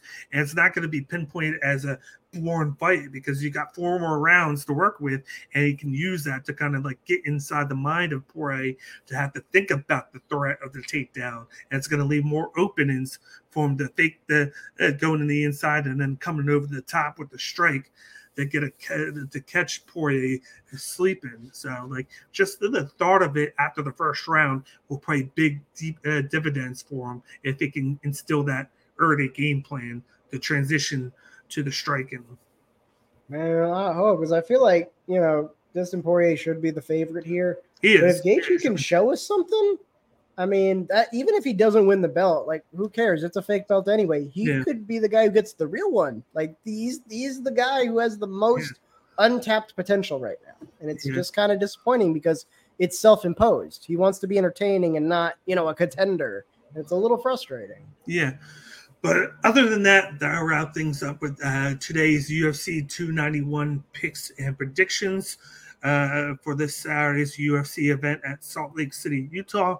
We will be back next Wednesday for UFC Nashville with Sandhagen and Font in the main event. Of course, Font is taking over for Umar Nurmagomedov, who had to bail out to the injury. But we do get a UFC fight night on the road and not at the Apex. So that is very fun.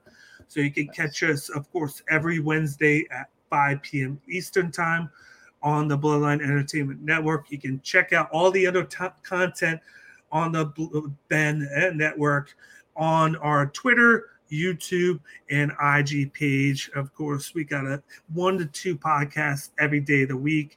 We got our two Twitch uh, channels as well, two Twitch lineups as well, with uh, JD uh, playing uh, on Monday and Tuesday. She's playing Star Wars Jedi Survivor on Tuesday. So she, and then on Monday night she's doing Detroit Becomes Human. And then you got the Tribal Chief uh, Devin who plays Destiny 2 on Wednesdays and Fridays. Both of those are late at 10, 11, or 12 on Monday, Tuesday, Wednesday, and Friday on Twitch. So definitely check us out on Twitch. All the content is on there as well and definitely check out a wrestling podcast that we have. We got the cinema podcast with the director's cut.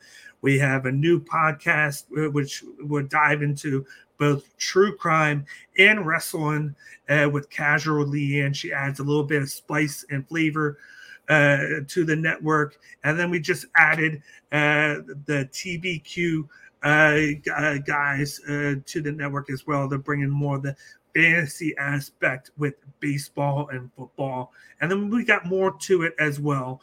So Jeff, definitely check us out on the Ben Network. And please smash the like button down below, subscribe uh, to the YouTube channel, and leave us a comment on what you think of these picks and predictions for UFC 291 and any bets that you're looking to go with.